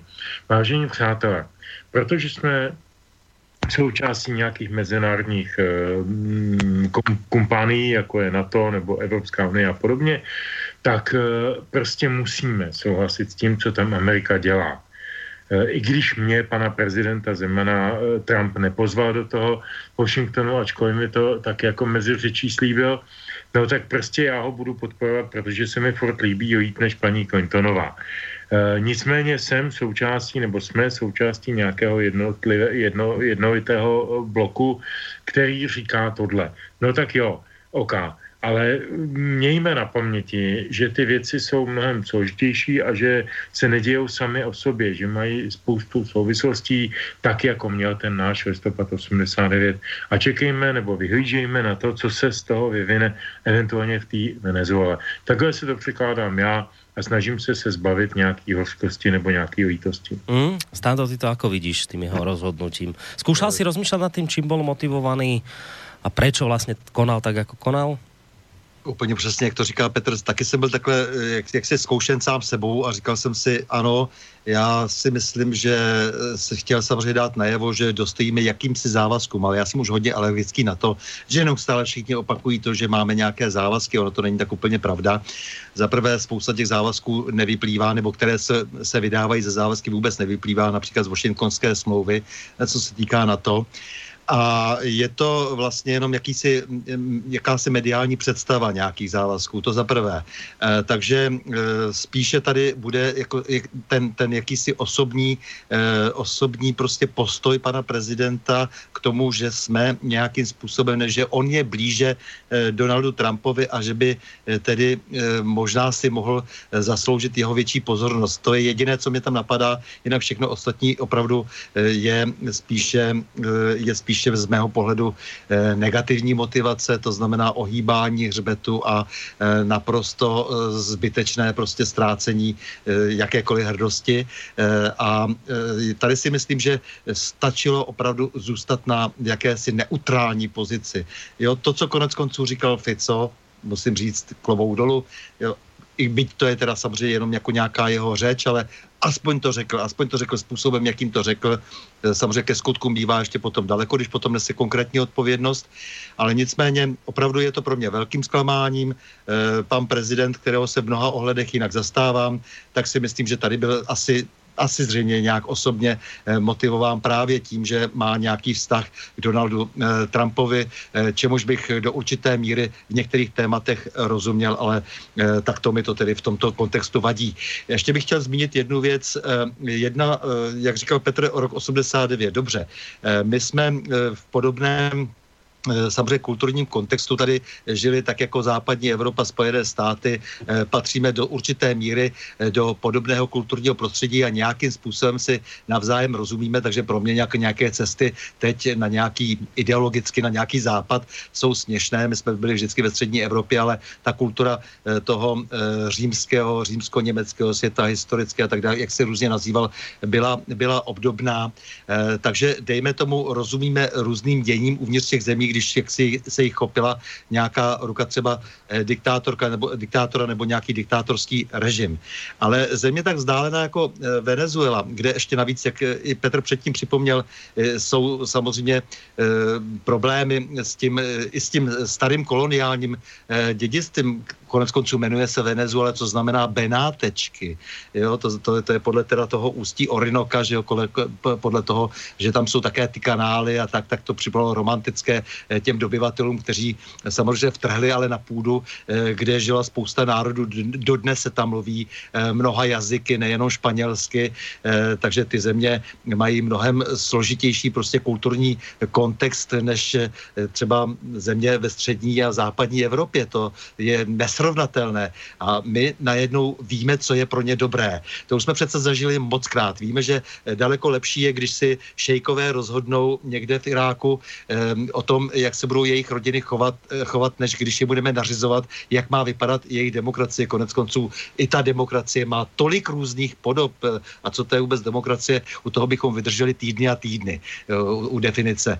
Takže už jenom to, že bohorovně tady odsud z Prahy víme, co je dobré pro Venezuelu v Jižní Americe, to je pro mě jako opravdu zklamání, že někdo se takhle od stolu dokáže vyjádřit a jako v případě pana prezidenta mě to mrzí, protože to eh, vzdělaný muž s velkým rozhledem a eh, v případě některých politiků samozřejmě eh, jsem to i předpokládal, protože to, jak říkám, ten, ty, ty, ty možnosti dnes myšlenkové naší poslanecké sněmovny jsou velmi malé. No, možno tých sklamaní bude viacej a k tomu vlastne smeruje tá moja ďalšia akoby otázka, lebo treba povedať, že tu vzniká taká vzájomná zvláštna zhoda, ktorú naozaj nebadáme často, ani my tu u nás na Slovensku, ani vy v Českej republike, že jednoducho um, minister zahraničných vecí z ČSSD, z vládnej strany, prostě niečo navrhne, premiér ho podporí z hnutia áno, ale že sa za ňo postavia aj opozičné pravicové strany. To je taká vec, že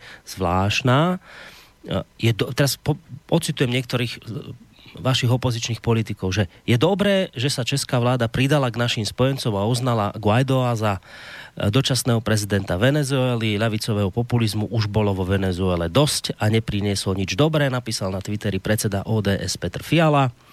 Rozhodnutím vlády, teda toto uvítal aj miesto predseda, alebo teda podpredseda opozičnej TOP 09 Marek Ženíšek. Škoda len, že sme tak neurobili už skôr, ale až potom, čo sa tak stalo v, eh, v 60 kraj, iných krajinách sveta. Tlieskam a oceňujem eh, ministra Petríčka, díky jeho návrhu sme jednou z prvých krajín EU, ktorá pristúpila k tomuto dôležitému kroku e, do budúcna môžeme aj rýchlejšie reagovať, e, povedal europoslanec Pavel Telička. No, e, ja mám taký pocit, že však pri, neviem, by ma možno z toho milu vyvediete, ale že pri voličovi týchto pravicových strán by sa to dalo očakávať, že tí budú teraz tlieskať.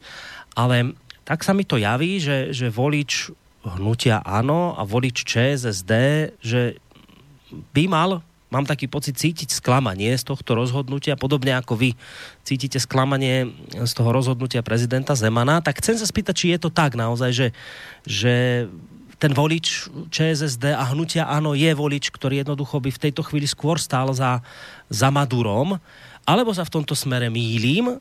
A potom tá druhá podotázka je, že ak je to teda tak, ako predpokladám, že toto sa väčšinovému voličovi týchto dvoch koaličných strán nepáči, v podstate treba povedať, že jediný, kto sa výrazne postavil proti, boli komunisti. Ak sa toto naozaj nepáči ich voličom, je možné, že by na tomto mohli stratiť nejaké významné politické body? Tak zase začnu asi já. já jako tady je základní problém a už jsme ho tady párkrát uh, otevírali.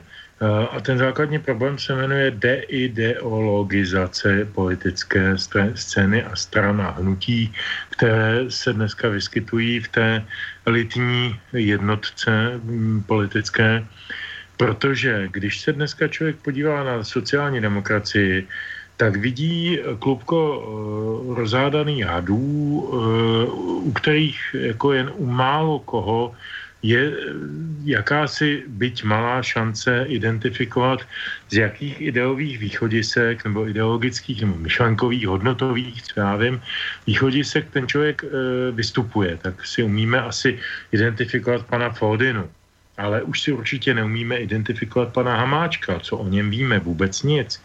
A tenhle ten rozpa- rozpor té straně, nebo pana, pana Onderku z Brna si umíme asi tak jako přiřadit do nějakého eh, spíše levicovějšího proudu v té straně. eh, a pana Petříčka třeba do toho liberálně demokratického proudu, to já nevím. Ale jako je to strana, která nemá žádný ústřední ideový potenciál. Ta strana vznikla jako kdysi dávno jako levicová strana, eh, která zastávala nějaká stanoviska nějakého promyslového proletariátu, jak se říkávalo, a v podstatě fungovala jako zastánce v podstatě dnes bychom řekli asi jako odborových eh, požadavků nebo takových těch pracovně právních požadavků toho promyslového dělnictva. To je, eh, bavíme se o konci 19. začátku 20. století. Dneska ta sociální demokracie neznamená ideově nebo ideologicky téměř vůbec nic, nemá žádný jednotící Eh, hlediska. Ono to samozřejmě je vrcholem nějakého ledovce, kde fungovaly takové věci jako Tony Blair třeba. To byl nejbristický, tedy sociálně demokratický premiér, který ale uskutečňoval v zásadě stejnou ekonomickou politiku jako jeho předchůdci z, z, z e, konzervativní strany John Major a paní Tečerová. Jaký byl rozdíl? Vůbec žádný. Byly to jenom politický, politicky pragmatičtí e, jednotlivci nebo osobnosti, které strkali tu svoji stranu nebo ten svůj stát někam podle svých představ. E, ta strana se zcela odosobnila a jako zbavila se jakýchkoliv nějakých ústředních myšlenek. E, ano, vzniklo jako hnutí, které žádnou myšlenku od jak živo nemělo. To je prostě jako pragmatický uskupení lidí, který, který, jak říká pan premiér Babiš, e, budeme to řídit jako SROčko nebo jako, jako firmu. On neříká SROčko, to říkal, to říkal Topolánek. E, v tom si byli blízcí, já myslím. Tak, tak jako řídit stát jako firmu samozřejmě lze, ale eh, znamená to, že zbavíme občany eh, perspektivy, zbavíme ho nějakého povědomí o tom, co jsou hodnoty, jaké mají smysl, jaké nemají smysl. Je to takové hodně postmoderní. A eh, to je, myslím, příčina toho, že se na tohletý, třeba na této konkrétní otázce toho, toho postoje k Venezuele potkávají tyhle ty strany dnes vládní eh, se stranami dnes opozičními, tedy třeba TOP 09, starosty, lidovci, ODS, nevím kým ještě dalším, protože vlastně všichni podlehli takovému tomu všeobecnému volání po té liberálně demokratické Eh, jak se říká, eh, jednotné linie, jenže eh, na druhou stranu platí hezký bonmot, že rozdíl mezi demokracií a liberální demokracií je jako mezi kazajkou a svěrací kazajkou. To prostě platí, tak to je. Liberální demokracie je jenom, jenom nátěr na totalitě jednoho povoleného způsobu myšlení a postojů a názorů. Eh, a ty politici z těch různých stran od sociální demokracie nalevo po TOP 09 napravo vlastně podléhají téhleté totalitě myšlenkové uh, buď dobrovolně, nebo z hlouposti, nebo z nevědomosti, to já už nevím, nebo z pohodlnosti, každopádně na tom se sejdou. A jestliže se jim někde od někud ze Spojených států nebo z nějakého tlampače uh, ze svobodné Evropy, nebo co já vím, z jaké prodloužené ruky, se jim prostě vysvětlí, že Venezuela je dneska hnízdo odporných bolševiků vedených nějakým Madurem, no tak všichni mají dneska jako velmi lacinou příležitost se blízknout eh, takovým tím eh, jednoduchým postojem fuj Madura, my podporujeme demokracii ve Venezuele. Mm. Jo, jako místo toho, aby se zabývali klesající ekonomikou eh, Česká aby se zabývali sociálním systémem, aby se zabývali zdravotnickými záležitostmi, no tak prostě se všichni snadno vyjádří k Venezuele, do které nikdo z nich nevidí, ale je to jednoduché, protože převezmou snadné, převzaté názory a, a vyplesknou je do těch médií, ukážou se na kamery a o nic víc jim nejde, protože jde o ty eurovolby, které jsou za pár měsíců a teď je potřeba se ukázat, jaký jsme demokrati. Já to banalizuju, ale je to tak. Takže z toho, co si povedal, jsem to pochopil tak, že tyto strany sa pri týchto témach a pri takomto rozhodnutí nemusia báť nejako straty voličov. Uh, už len taká, taký pod, podotázka no, ještě... Promiň, no. promiň, já myslím, že je to tím, že nejenom, že ti samotní politici, kteří se vyjadří, o tom nic nevědí, ale ani ti voliči o tom nic nevidí a v zásadě je to vůbec nezajímá a je to správně, že je to nezajímá. Proč by je to měl Hergot zajímat? Je zajímá, že jim klesá životní úroveň, je zajímá, že nemůžou sehnat práci ve svém oboru, je zajímá, že střední stav eh, jde, jde směrem hluboce dolů, je zajímá, že se přeceňují a přeplácejí státní úředníci, že jich roste to kvantum u státních úředníků a rostou jim platy. Je to jak v Řecku nebo na Kypru před pár lety a řítíme se do podobné propasti dluhový. To zajímá běžného člověka. Jeho nezajímá nějaká Venezuela, on o ní nic neví. Takže jako to, že tady někdo pindá o Venezuele, tak ať si pindá, no, tak jako dobře, no. To. No veď, no, nezaujímavé, čak je isté, že domáce, e, domáce problémy sú tie prvoradé, len niekedy sa z tých medzinárodných môže vyklúť ďaleko väčšie nebezpečenstvo vo forme rôznych ozbrojených konfliktov, ktoré nakoniec môžu zasiahnuť aj nás a potom do významnej miery to tých ľudí začne až potom zaujímať. Ale chcel som sa spýtať ešte, a samozrejme aj Stando môže, ale to ešte otázka na teba, Petře, ja som, ja, ja neviem, ako, ako sa k tejto téme postavila Okamurová SPD, to som nejak nezachytil. Viem len, že komunisti boli zásadne proti, Ako Okamorovci túto tému odkonzultovali so svými voličmi? Pokud jsem e, zaznamenal, tak nějak. Aha, tak som to preto asi ani nezaregistroval. Žádné stanovisko od nich jsem neslyšel. Nevím. Mm-hmm. Stando, chceš aj ty k tomu niečo? Ne, tak jako je to samozřejmě jednoduché, tak jak to říká Petr, že všichni se zajímají hlavně o tu, eh, o tu vnitřní politickou, eh, o ta vnitřní politická dění nebo respektive dopady eh, politického chování našich, našich představitelů, ale nicméně my víme, že samozřejmě ty kořeny těch problémů vnitrostátních jsou hodně dány geopolitikou. Petr říká, že to samozřejmě ty voliče nemusí až zase tak zajímat. V tom s tím souhlasím, že samozřejmě bychom chtěli mít nějaké profesionály v čele dobré politiky, odpovědné politiky, kteří vědí, že jsme závislí na geopolitice, ale kteří vědí také, že musí vybojovat prostor pro Českou republiku. Takže my jsme si na počátku říkali, že bychom se měli možná bavit o vůbec koncepci eh, české zahraniční politiky. Takže jestliže takovým, takovým způsobem vyštěkáváme na všechny různé možné strany podle toho, jak se po nás chce, eh, kazíme si pověst, eh, přiřazujeme se vlastně k bývalým kolonizátorům a stavíme se vlastně za neokolonizátory současnosti, jestliže si takhle kazíme vlastně pověst a staž, sta, jsme dnes vlastně spoluodpovědnými za to dění v těchto e, zemích, no tak samozřejmě si kazíme i ekonomické možnosti. My jsme exportní země, my jsme závislí na exportu. A e, vlastně země Jižní Ameriky, třeba i ta Venezuela, pro nás mohly být do budoucna velmi zajímavé.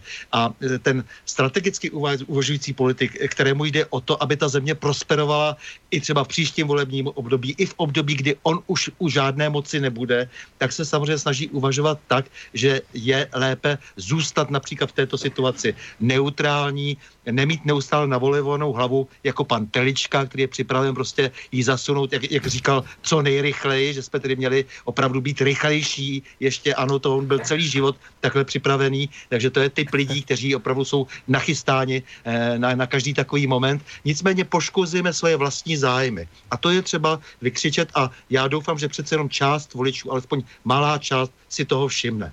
No, Stan to nevydržal a už touto témou trošku predbehol, lebo toto som si práve nechával na tú poslednú polhodinku, samozrejme popri mailoch, ktoré potom prečítam, ale dáme si ešte predtým, dáme si ešte predtým pesničku číslo 3, aby nám to všetko tak pekne do seba zapadlo, takže opäť parketa pre Petra Žantovského.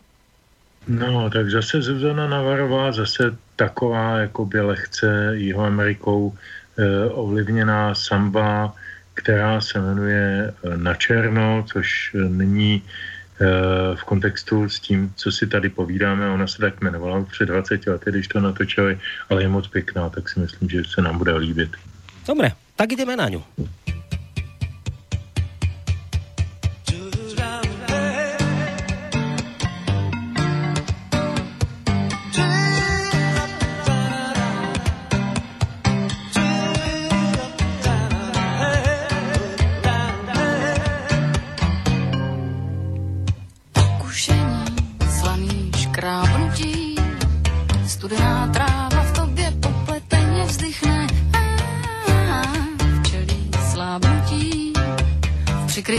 kleci kanár spí a vzpoura tichne roztřesený, promlčený, potěšený a černý křídla oken rozbrečený, vykřičený, rozedněný a černý křídla hmm, potlučený písně na butí. Z neděle na pondělí srdce po nich jihne celý pokosený, kdysi zalknutí duše ti mňouká lev tak lež, kůň se vyhne roztřesený,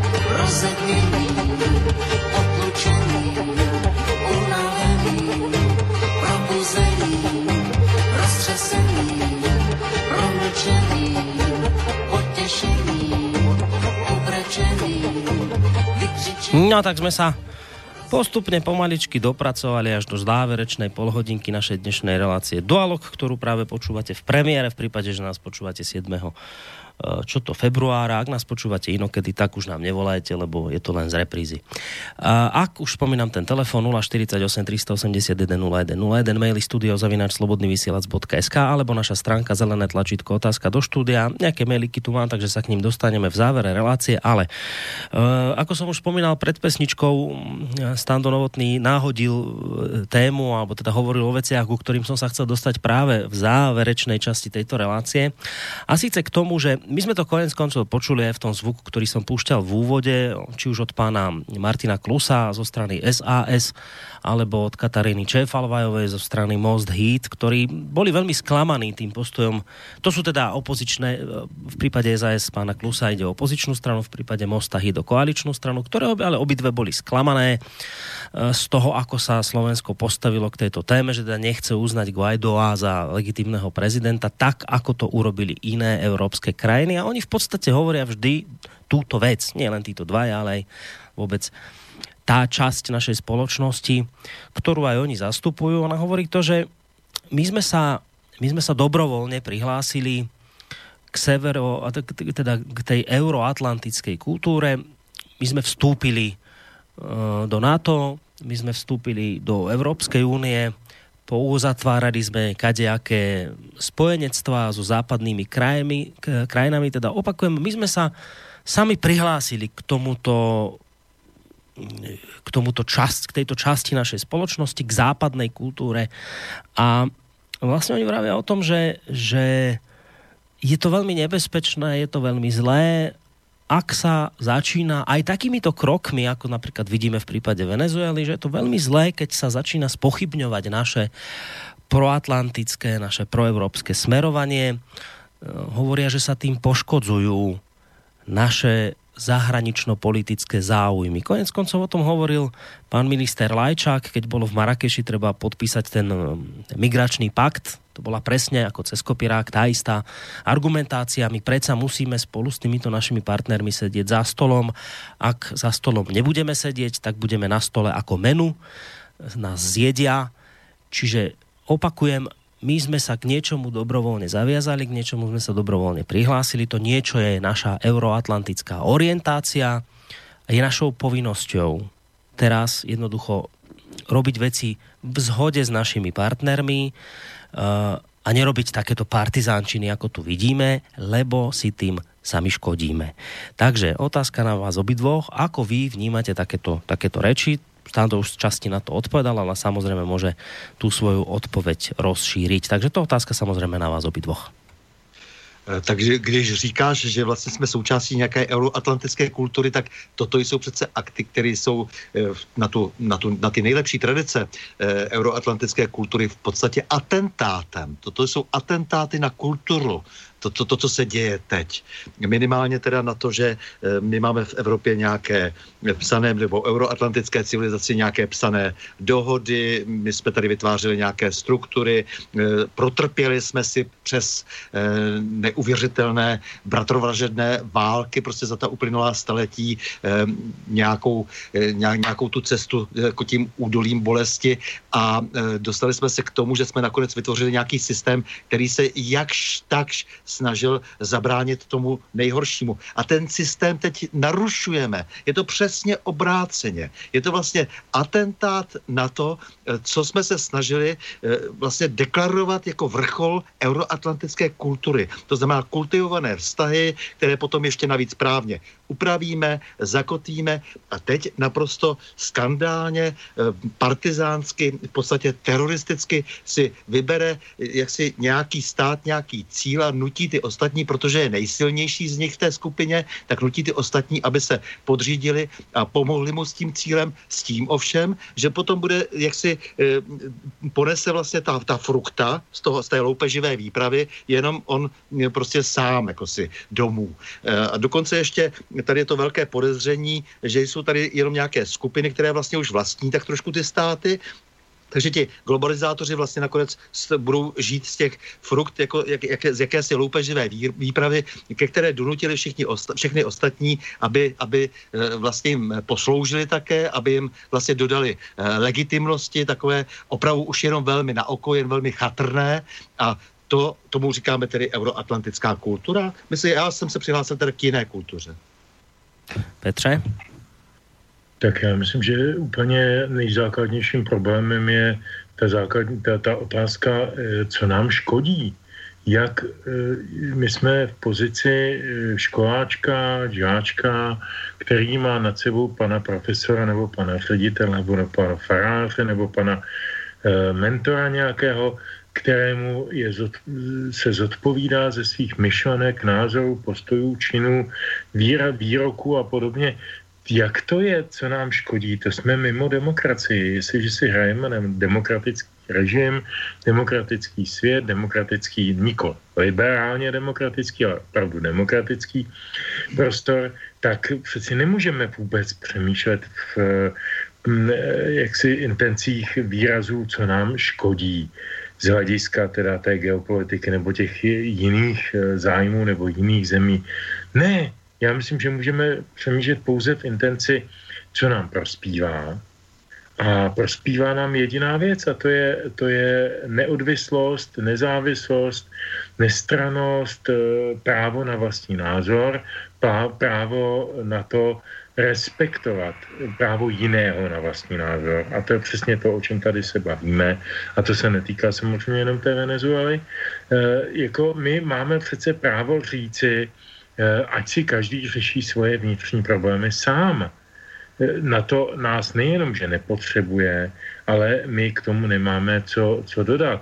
E, problém, myslím si celkově, a teď překročím trošku jako ten, ten most do toho dalšího subtématu české a nejenom české evropské zahraniční politiky je v tom, že my se stále točíme v nějakém takovém podivném kruhu nebo spirále, Eh, která eh, vyjadřuje snahu té pyšné evropské civilizace diktovat zbytku světa, jak se má chovat. Eh, je to samozřejmě dáno nejenom mentálně, historicky, kulturně, ale taky především ekonomicky, protože si vždycky vybereme ten cíl tak, aby, aby nějakým způsobem posílilo naše ekonomické zájmy a podobně. a to byla konec konců kauza Sýrie, protože kauza, kauza Kurdistán, protože v Kurdistánu je na, na, tom, na tom území na pomezí Turecka, Iránu a Sýrie je nafta 2 metry pod zemí, kdežto v Saudské Arábii je 2 kilometry pod zemí, takže ty náklady na její těžbu jsou trošku odlišný. O to jde samozřejmě v té válce a je třeba vědět, o co jde v které válce v kterém zahraničním sporu. Ale abych se vrátil zpátky, eh, myslím si, že my máme, máme svaté právo na to zůstat se svými zájmy ve svém prostoru a ve svém, ve svém uh, kulturním uh, okruhu a neměl by nám nikdo, nikdo, nikdo, eh, ani z nejbližších spojenců, a já považuji stále západní země za naše spojence, i když eh, o tom mám občas velmi těžké pochybnosti, eh, tak přeci jenom si myslím, že jsou to naši spojenci, neusilují zatím o naše nebytí, možná, že usilují o naše peníze, to jistě, ale o naše nebytí zatím ne.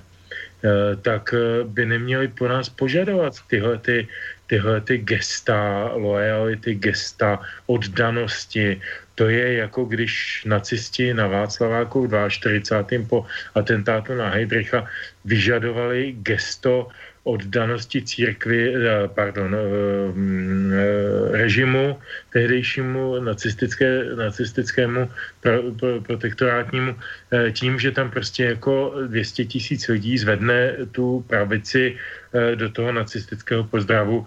A, a, byl, a je dobře a nahoře na tom vyvýšeném prostranství stojí pan ministr Emanuel Moravec, který hajluje eh, jaksi, jaksi vzorově a všichni hajlují podle něho. Tyhle ty požadavky lojality by po nás neměly být eh, žádány. Myslím si, že to mm, vyjadřuje něco o nedemokratičnosti toho, toho západního světa, ve kterém jsme doma a ke kterému patříme a patříme k němu historicky. Tak to prostě je a je mi strašně líto, že ten západní svět nás odkopává jako, jako druhořadé, poslužné nějaké jako cosi odpady, eh, který se hodí jenom na to, abychom jim dávali své peníze. To se mi hrubě nelíbí. Teraz trošku to naše rozprávanie prerušíme, lebo máme na linke telefónnej poslucháča. Dobrý večer. No, dobrý večer, tady Brno. Já třeba mám takový dotaz, jo. Eh, před mnoha lety se ptali Miloše Zemana, eh, proč nejde na Kubu. On řekl, že je tam diktátorský režim. Ale je zajímavý, že třeba s Čínou problém nemá. Druhá věc. Teďka najednou on řekl, že ten uh, Guaido, nebo jak se jmenuje, ten člověk, ten, co se sám ustanovil, dá se říct, že prezidentem v té Venezuele, tak najednou uh, Miloš Zeman zve tady toho člověka do České republiky jo, a že ho podporuje. Tomu to třeba nerozumím. Přitom je to loutka USA, to je úplně jasný. Studoval v USA, nevím, jestli teda si přivydělala třeba na studia tak takovým způsobem třeba jako, jako, jako Bianda, jo, jinak ho zdravím, nazdar Kubo, čau. A jinak se chci, pane Korony, zeptat, eh, nikdy jsem právě nevěděl, co se vlastně stalo. Vy jste měli jedno studio v Praze, jmenovalo se to Česká konference, eh, ten pořad a uváděl to nějaký člověk, myslím, z Ústí nad Labem a nikdy nebylo řečeno, co se vlastně s tím pořadem stalo a co se vlastně stalo i s tím člověkem, který to uváděl, proč to vlastně skončilo, tady ten e, pořad. Jo, díky moc za tím, naschle. Pekne, trošku ste to zvláštne premostili s Venezuelou, ale dobré. Len tak v rýchlosti, to je technická otázka tieto radšej treba adresovať do relácie plánovanie budúcnosti, ktorú máme vždy raz mesačne, ale v rýchlosti vám odpoviem. Uh, oni sa potom oddelili a založili si nejaké vlastné rádio v Českej republike. Neviem, povedal by som vám, ako volá sa volá, ale neviem. Takže toto je vývoj. Uh, takýto. Samozrejme, aj Petr, aj, aj Stando môžu zareagovať na to, čo ste hovorili, ale ešte by som to predsa len trošku uh, akoby obohatil tiež o taký, taký názor, zase kritika, aj na to, čo hovoril Stando, aj na toho, čo hovoril Petr pred telefonátom, že no dobré, ale kritik vám povie, Uh, no áno, ale že však my sme do všetkých tých uh, organizácií, ktoré som tu spomínal, vstupovali dobrovoľne. Sami sme tam chceli ísť a bolo nám jasné, že s nejakými tými právami prichádzajú aj nejaké tie povinnosti a záväzky. E, povedal by vám napríklad kritik, že to je niečo podobné, ako keď vstúpite, ja neviem, že do manželstva, tam to tiež je iste o slobode tých dvoch ľudí, ale, ale tam platia nejaké aj nepísané pravidlá, aj nejaké záväzky, ktoré vzájomne dodržiavate, lebo ste v tom, lebo ste v tom zväzku. No tak, tak je to aj s tou našou euroatlantickou civilizáciou, že my tu máme nejaké nepísané a písané záväzky a pravidlá, ktoré by sa teda mali dodržiavať, lebo inak potom sa nám to akoby rozpadne tak ako to manželstvo sa rozpadne, keď sa niektoré takéto záväzky nedodržiavajú, tak sa rozpadne aj to, to spoločenstvo, to prvá vec. A druhá vec, na druhej strane my si musíme uvedomiť, to konec koncov toto zaznelo aj v dialogu minulom, keď tu bol pán Koller, keď sme sa bavili o tom, že no a my si musíme uvedomiť, že sme ekonomicky naviazaní na týchto partnerov, s ktorými sme vstupovali do, týchto, do tohto zväzku a musíme sa v prvom rade pozerať na to, či nám toto nespôsobí nejaké finančné škody. Áno, Stando hovoril o tom, že e, však tá Venezuela, mohli sme s ňou obchodovať, ak by sme udržiavali neutrálny vzťah, no ale čo ak? A zase kritik sa ťa spýta, no ale čo ak našim neutrálnym vzťahom si pokazíme vzťahy s Nemeckom, ktoré je niekoľkonásobne dôležitejší partner pre nás, pre obchodovanie. Takže to sú také tie moje zase kritické výhrady k tomu, čo ste povedali. Bude ma zaujímať, čo mi na to odpoviete a samozrejme môžete sa dostať aj k telefonátu od poslucháča, pokiaľ považujete za potrebné, môžete na to odpovedať. Lebo mám pocit, že už toho Zemana sme vlastne riešili, ale nechám to na vás. Mhm. Eh, tak je to asi na mě. Dobře, eh, já jsem přesvědčen, že přece jenom aspoň trocha morálky do těch vztahů taky patří. Aspoň trochu, eh, jak si se musíme zachovat jako stát, který má nějakou svoji vlastní hrdost, se kterým se musí počítat, že vyjádří někdy jak si, jak si svůj názor prostě jenom proto, že si myslí, že, že, že je správný a ne, že, že nebude jenom podlézat nějaké mocnosti. Konec konců, když se podlézá, tak si vlastně vás ani v těch mezi mezinárodních stazích eh, ti partneři neváží. Takže v tomhle případě, podle mého soudu, ta neutralita byla opravdu tím nejlepším řešením. A co se týká těch skutečných závazků, tady žádné závazky nejsou. Tady se opravdu velmi často šermuje nějakými závazky, které se nedají ovšem pod žádný článek dohody, například e, na to, pod, e, subsumovat. Navíc tady ani nejde o nějaké na to, tady prostě jde jenom o to, že někdo od někud zavelí a všichni máme stejný názor na Huawei, nebo všichni máme najednou stejný názor názor na Venezuelu. No, kde to jsme? To, to nevyplývá z žádných zvláštních závazků. To nemá nic společného s právem. To je jenom přání někoho, kdo má pocit, že prostě musí eh, těm ostatním šéfovat a že my budeme řešit například i to, že se dostal do konkurenčních problémů třeba v případě, eh, v případě jak si to Huawei s Čínou. To, to není opravdu náš problém, protože my jsme doposud mohli zrovna tak si stěžovat na to, že tady jedna supervelmoc si ovládla celý radiokomunikační problém, prostor světa a nežádala žádné OSN o schválení třeba. Takže eh, je tady celá řada věcí, které nejsou nikdy nijak upraveny, jenom prostě se po nás chce, abychom sloužili a notabene, dokonce kdybych teda, jak si se stahl k tomu, co si říkal, že říkal pan Kolar, eh, že musíme mít na paměti nějaké ekonomické Ne, ne, ne, to on nepovedal. Naše, naše výhody. To, to nepovedal, počkaj, to musím popravit, on to nepovedal, on právě s tímto názorom velmi bojoval intenzívně. Aha, aha, tak, to, to akože nie, to nebol jeho názor. Tak, ale kdyby to tak eh, dokonce i bylo, řekli jsme si pragmaticky, že eh, musíme na tom taky něco vydělat, no tak my na Venezuele nic nevyděláme. S námi se nikdo o ropu dělit nebude. My jsme nevydělali nic na Iráku. My jsme nevydělali nic na Libii. Eh, jak si, když do Iráku třeba přišel velký prospektor ze Spojených států a ten začal dělit kořist. E, samozřejmě Česká republika u toho žádným způsobem nebyla. E, takže my sloužíme často jako užiteční idioti. To opravdu není nic e, dobře partnerského. Takže všechny tyhle ty argumenty jsou velmi liché a často jsou motivovány úplně něčím jiným, často jsou motivovány nějakými osobními výhodami, které z úplně jiných důvodů mají ti lidé, kteří to říkají. Tak, ešte Petrov náro, ná, názor a pôjdeme z tých posledných 10 minút na maily, ktoré tu mám. No, já budu tedy stručný. Já si myslím, že především jsme vstupovali do těch paktů, o kterých si tady bavíme, ať je to NATO nebo Evropská unie, v jiné době za jiných okolností s jiným stupněm znalosti o tom, co znamenají ty pakty a hlavně s jiným stupněm předvídavosti toho, co mohou znamenat v budoucnosti. Na to roku 2019, pardon, 90, nevím kolik jsme tam vstoupili, teď to nemám před očima, je jiné než na to dnešní. Evropská unie roku 95, kdy se konalo referendum o vstupu, a které podporoval tehdy tehdejší mm, premiér Václav Klaus, bylo úplně jiný, jiná Evropská unie, než je ta dnešní. To byla tehdy, to bylo v podstatě eh, jako kopie hospodářského společenství, které stálo na těch základních čtyřech hospodářských svobodách eh, výměny eh, osob, zboží, kapitálu, zdrojů, je nevím čeho všeho.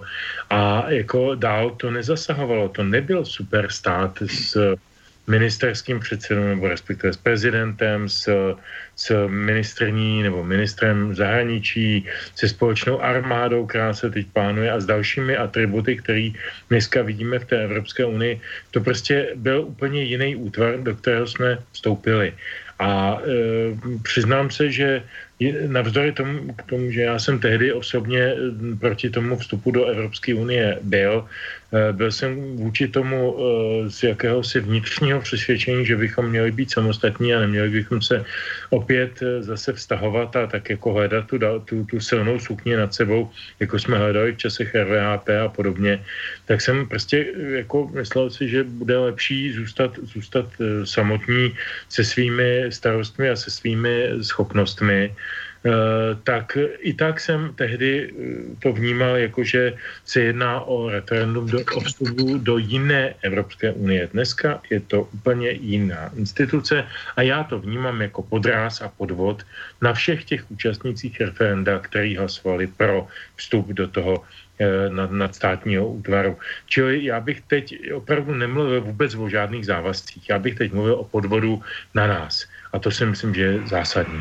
No, ideme na tie spomínané maily. Najskôr začne mailom od Zbíška, ktorý teda nás trošku uh, zorientoval. Hovorí, že Tomio Okamura je proti rozhodnutiu českej vlády o Venezuele. Napísal to v článku Boj o ropu na svojom blogu na iDnes. Takže ďakujeme za túto informáciu.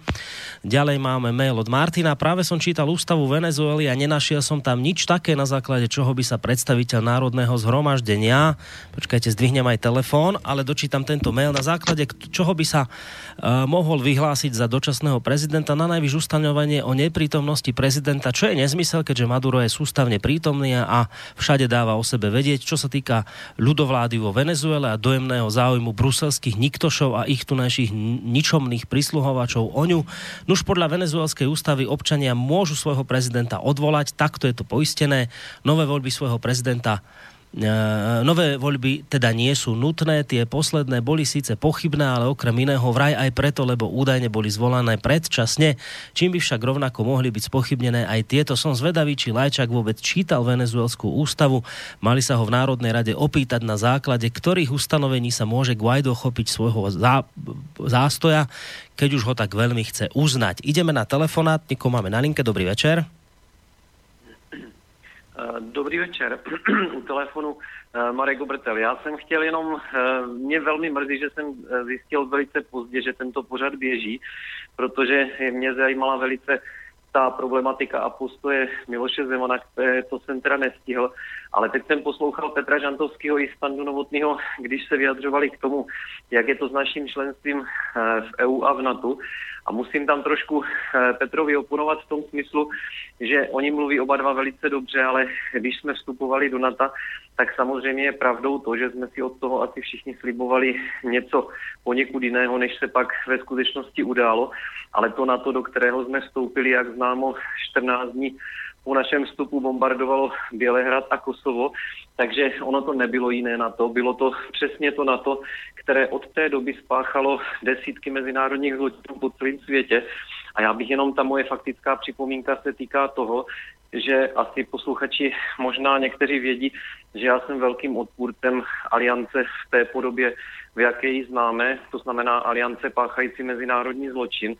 A myslel jsem si kdysi před čtyřmi lety, že dokážu třeba tím, že člověk udělá něco, čím vyjádří nespokojenost s tou aliancí, že, eh, že dokáže přesvědčit to veřejné mínění o tom, abychom se jako stát, jako země tvrdě postavili proti tomu, abychom jako země nebo stát páchali mezinárodní zločiny. A teď jsme svědky toho, že vlastně naše politická reprezentace se opět přidala na stranu mezinárodního, řekněme tomu rovnou, rovnou zločinu nebo bezpráví tím, že právě uznala uh, velice velice pochybný a nelegitimní režim možná Guaidoa na, ve Venezuele tím, že vlastně odstranili tedy, nebo od, odmontovali nebo demontovali prostě režim prezidenta Madury. Takže jenom tohle je moje faktická připomínka, protože je věci potřeba vidět jasně, neskreslovat si je prostě a jestli, jestliže eh, jsme užiteční idioti v rámci aliance, kdy prostě tím, že pověsíme naši vlajku na stožár a eh, pácháme zločiny mezinárodní v koalici 23 zemí, tak to vypadá pěkně tak přesně tak pěkně může teď vypadat to, že se v nějaké zemi demontuje legitimní režim a nahradí se loutkovým režimem nějakého silného státu, jak to říkal Standa. Takže to je jenom moje faktická připomínka a určitě si vás pustím z archivu. Děkuji. Ďakujeme pekne za takýto telefonát delitného hostia, lebo však samozrejme treba povedať, pán Obrtel je človek, ktorý vrátil vyznamenanie NATO, Takže tento pán sa nám dovolal, tak ďakujeme veľmi pekne za tento telefonát, aj za to, že nás počúvate a aj za to, že si nás vypočujete v archíve. Majte sa pekne no, do počutia. no, do počutia, tak pozrite sa, pán Obrtel zavolal a vyslovil nejaké tie veci, na ktoré samozrejme môžete ešte takto v závere zareagovať, potom si dáme pesničku a už vás pošlem do peří, ako sa hovorí u vás v Českej republike. Môžete si zláhnuť spať. No, tak čo vravíte na tento telefonát? Teď jednu větu jenom, jednak zdravím Marka Obratela, jsem strašně rád, že to poslouchá a, a moc, moc si ho vážím, mám ho moc rád a jsem vždycky rád, když se potkáme na nějaké konferenci, protože má zajímavý názory a zajímavé informace. Je to člověk, který je inside a uh, jeho, jeho posouzení toho vojenského aspektu e, věci je strašně, strašně důležitý a já si vážím toho, co teď říkal, že připomněl i konec konců to, co už tady zaznělo předtím v tom pořadu, a to je to takzvané humanitární bombardování Bělehradu, které konec konců tehdy eh, jak si schválil nebo ústně podpořil i pan prezident, tehdy premiér Miloš Zeman, což bylo moje první eh, zklamání. Eh, jak jsem říkal. Takže, mm, pane plukovníku, děkuji, nashledanou, na, na viděnou brzy a jsem rád, že jste zavolal, že to posloucháte a mm, já k tomu nemám celkem co dalšího mm. říct. Možno ještě Stando bude mať potřebu něco dořeknout? ne, tak to je jednoduché, já jenom jako srandovní poznámku, protože Marek mi zrovna právě psal asi před půl hodinou a něco, eh, co si myslím o tom postoji pana prezidenta, eh, tak jsem mu eh, napsal, aby poslouchal Slobodný vysílač. Je tak to, takže ty si to teraz vlastně celé spískal dnes. No dobré. No, Takhle to dokonce, ale samozřejmě já s ním souhlasím, souhlasím ale i s Petrem, že jsme spoustu věcí nedokázali předvídat v těch 90. letech. Spousta věcí nám nebyla tak úplně jasná, jak on říkal, říkal, že eh, samozřejmě se jednalo eh, o podvod. Eh, já jsem tady byl kritický k objem těm společenstvím, do kterých jsme vstupovali, ale, ale nicméně člověka nenapadlo, že to bude až takhle daleko, že, že, že skutečně se bude hrát tak synkurtými kartami, jako se hraje protože my opravdu tady teď podílíme na zločinech, doslova na zločinech, naprosto nezakrytě už. A je to vlastně jedno, jakoby, jako všem to je vlastně jedno, všichni přijali eh, tuhle tu hru, eh, Orvelovsky prostě mluví o něčem úplně jiném, než se ve skutečnosti eh, děje. Ti politici jsou, většinou jsou docela pod čarou, tak se to ani často neuvědomují už, že jedou vlastně v takovémhle kafemlejnku, který nedává žádný vlastně smysl prostě pro budoucnost, ale oni mají pocit, že jsou v té své bublině nějakým způsobem chráněni, tak prostě opakují ty fráze naučené a když jako jim někdo řekne zase, že e, mají něco schválit, protože plníme přece své závazky, tak to zase zopakují. Ale my bychom měli mluvit nahlas o tom, o čem se tady bavíme otevřeně takto minimálně ve třech a bavit se prostě takto v tisíci lidech, bavit se prostě opravdu veřejně o těch věcech, takže poprosím e, posluchači, aby tak činili všude v práci, kdekoliv s kolegy sedí, aby opravdu se snažili objasňovat a veřejně mluvit tedy o tom, eh, co se, eh, k čemu vlastně ty, eh, ty, ty zástěrky, ty různé instituce a, a, a ty různé fráze slouží. No, zazneli tu dôležité vyjadrenia. Pre mňa jedno z takých naozaj asi najpamätnejších je to, čo si aj ty, Stando, povedal, že myslím, že to ty hovoril, že my čokoľvek sa udeje, to je zvláštne, ako my máme na všetko jednotný názor, že neviem, bude kauza Skripal, bum, už máme jednotný názor taký, ako si praje náš, ja neviem, nejaký spojenec, už, už sme veľmi solidárni. Udeje sa, ja neviem, e, niečo s ruskými športovcami, dopik, bum, už sme na ich strane. Udeje sa Veneza, bum, už sme tam. Proste my, to, to je neuveriteľné a to, to, je, to je pikantné na tom celom, že ako my si automaticky hneď myslíme presne to, čo si myslia Spojené štáty, čo si myslia naši veľkí spojenci. My hneď máme ten istý názor.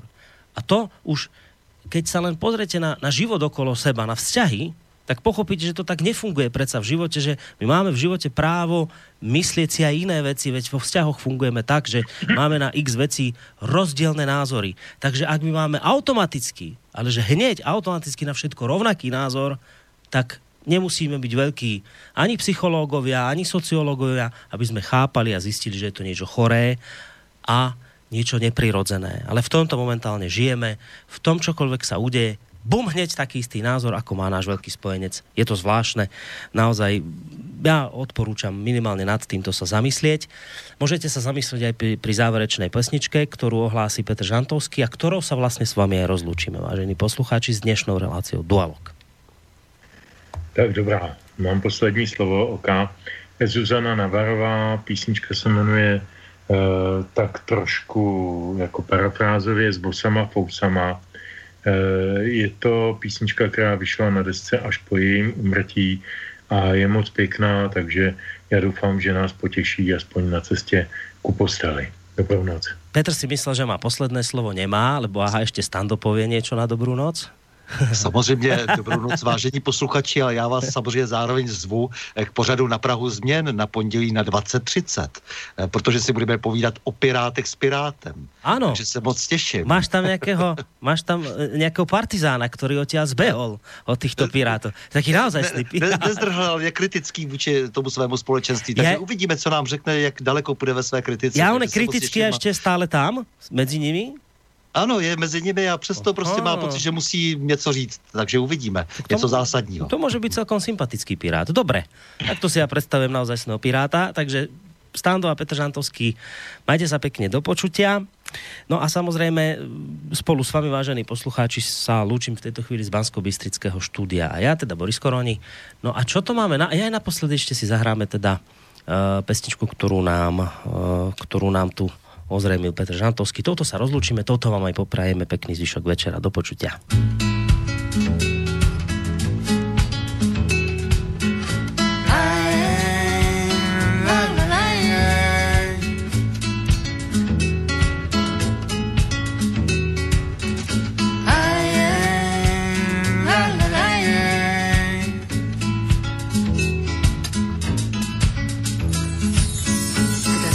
písně kde jsou, že tady nejsou. Bylo jich málo a tak lilala, voda je vzala. Kde jsou ty vody, kdeže jsou, teď tady nejsou. Sucho se zdálo a tak lalila, noc je vypila. La, la, la, la, la, la, la, la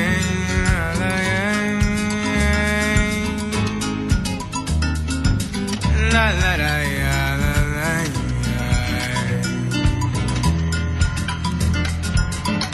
Jsou ty noce mý, kde jsou, že tady nejsou? Bílá tma zbyla, taky lilalo, slunce sežralo. Kde jsou ty slunce, kdeže jsou, teď tady nejsou. Zbylo půl kila a tak pasama, spolknu ho sama. La, la, la, la, la, písněmi,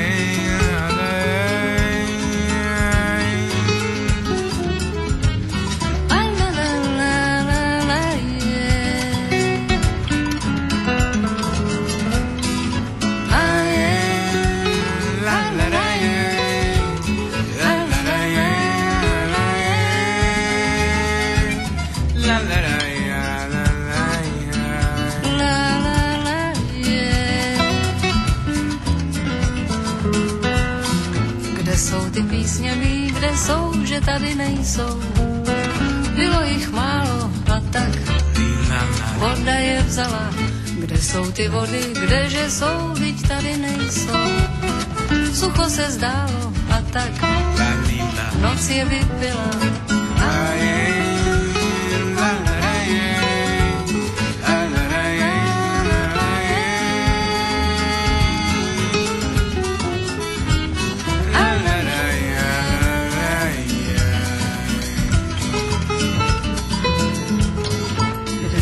ztraceny, kde jsou, že tady nejsou. Bílá tma zbyla taky, slunce sežralo, kde jsou ty slunce, kdeže jsou, teď tady nejsou. Zbylo půl kila a tak spolknula sama.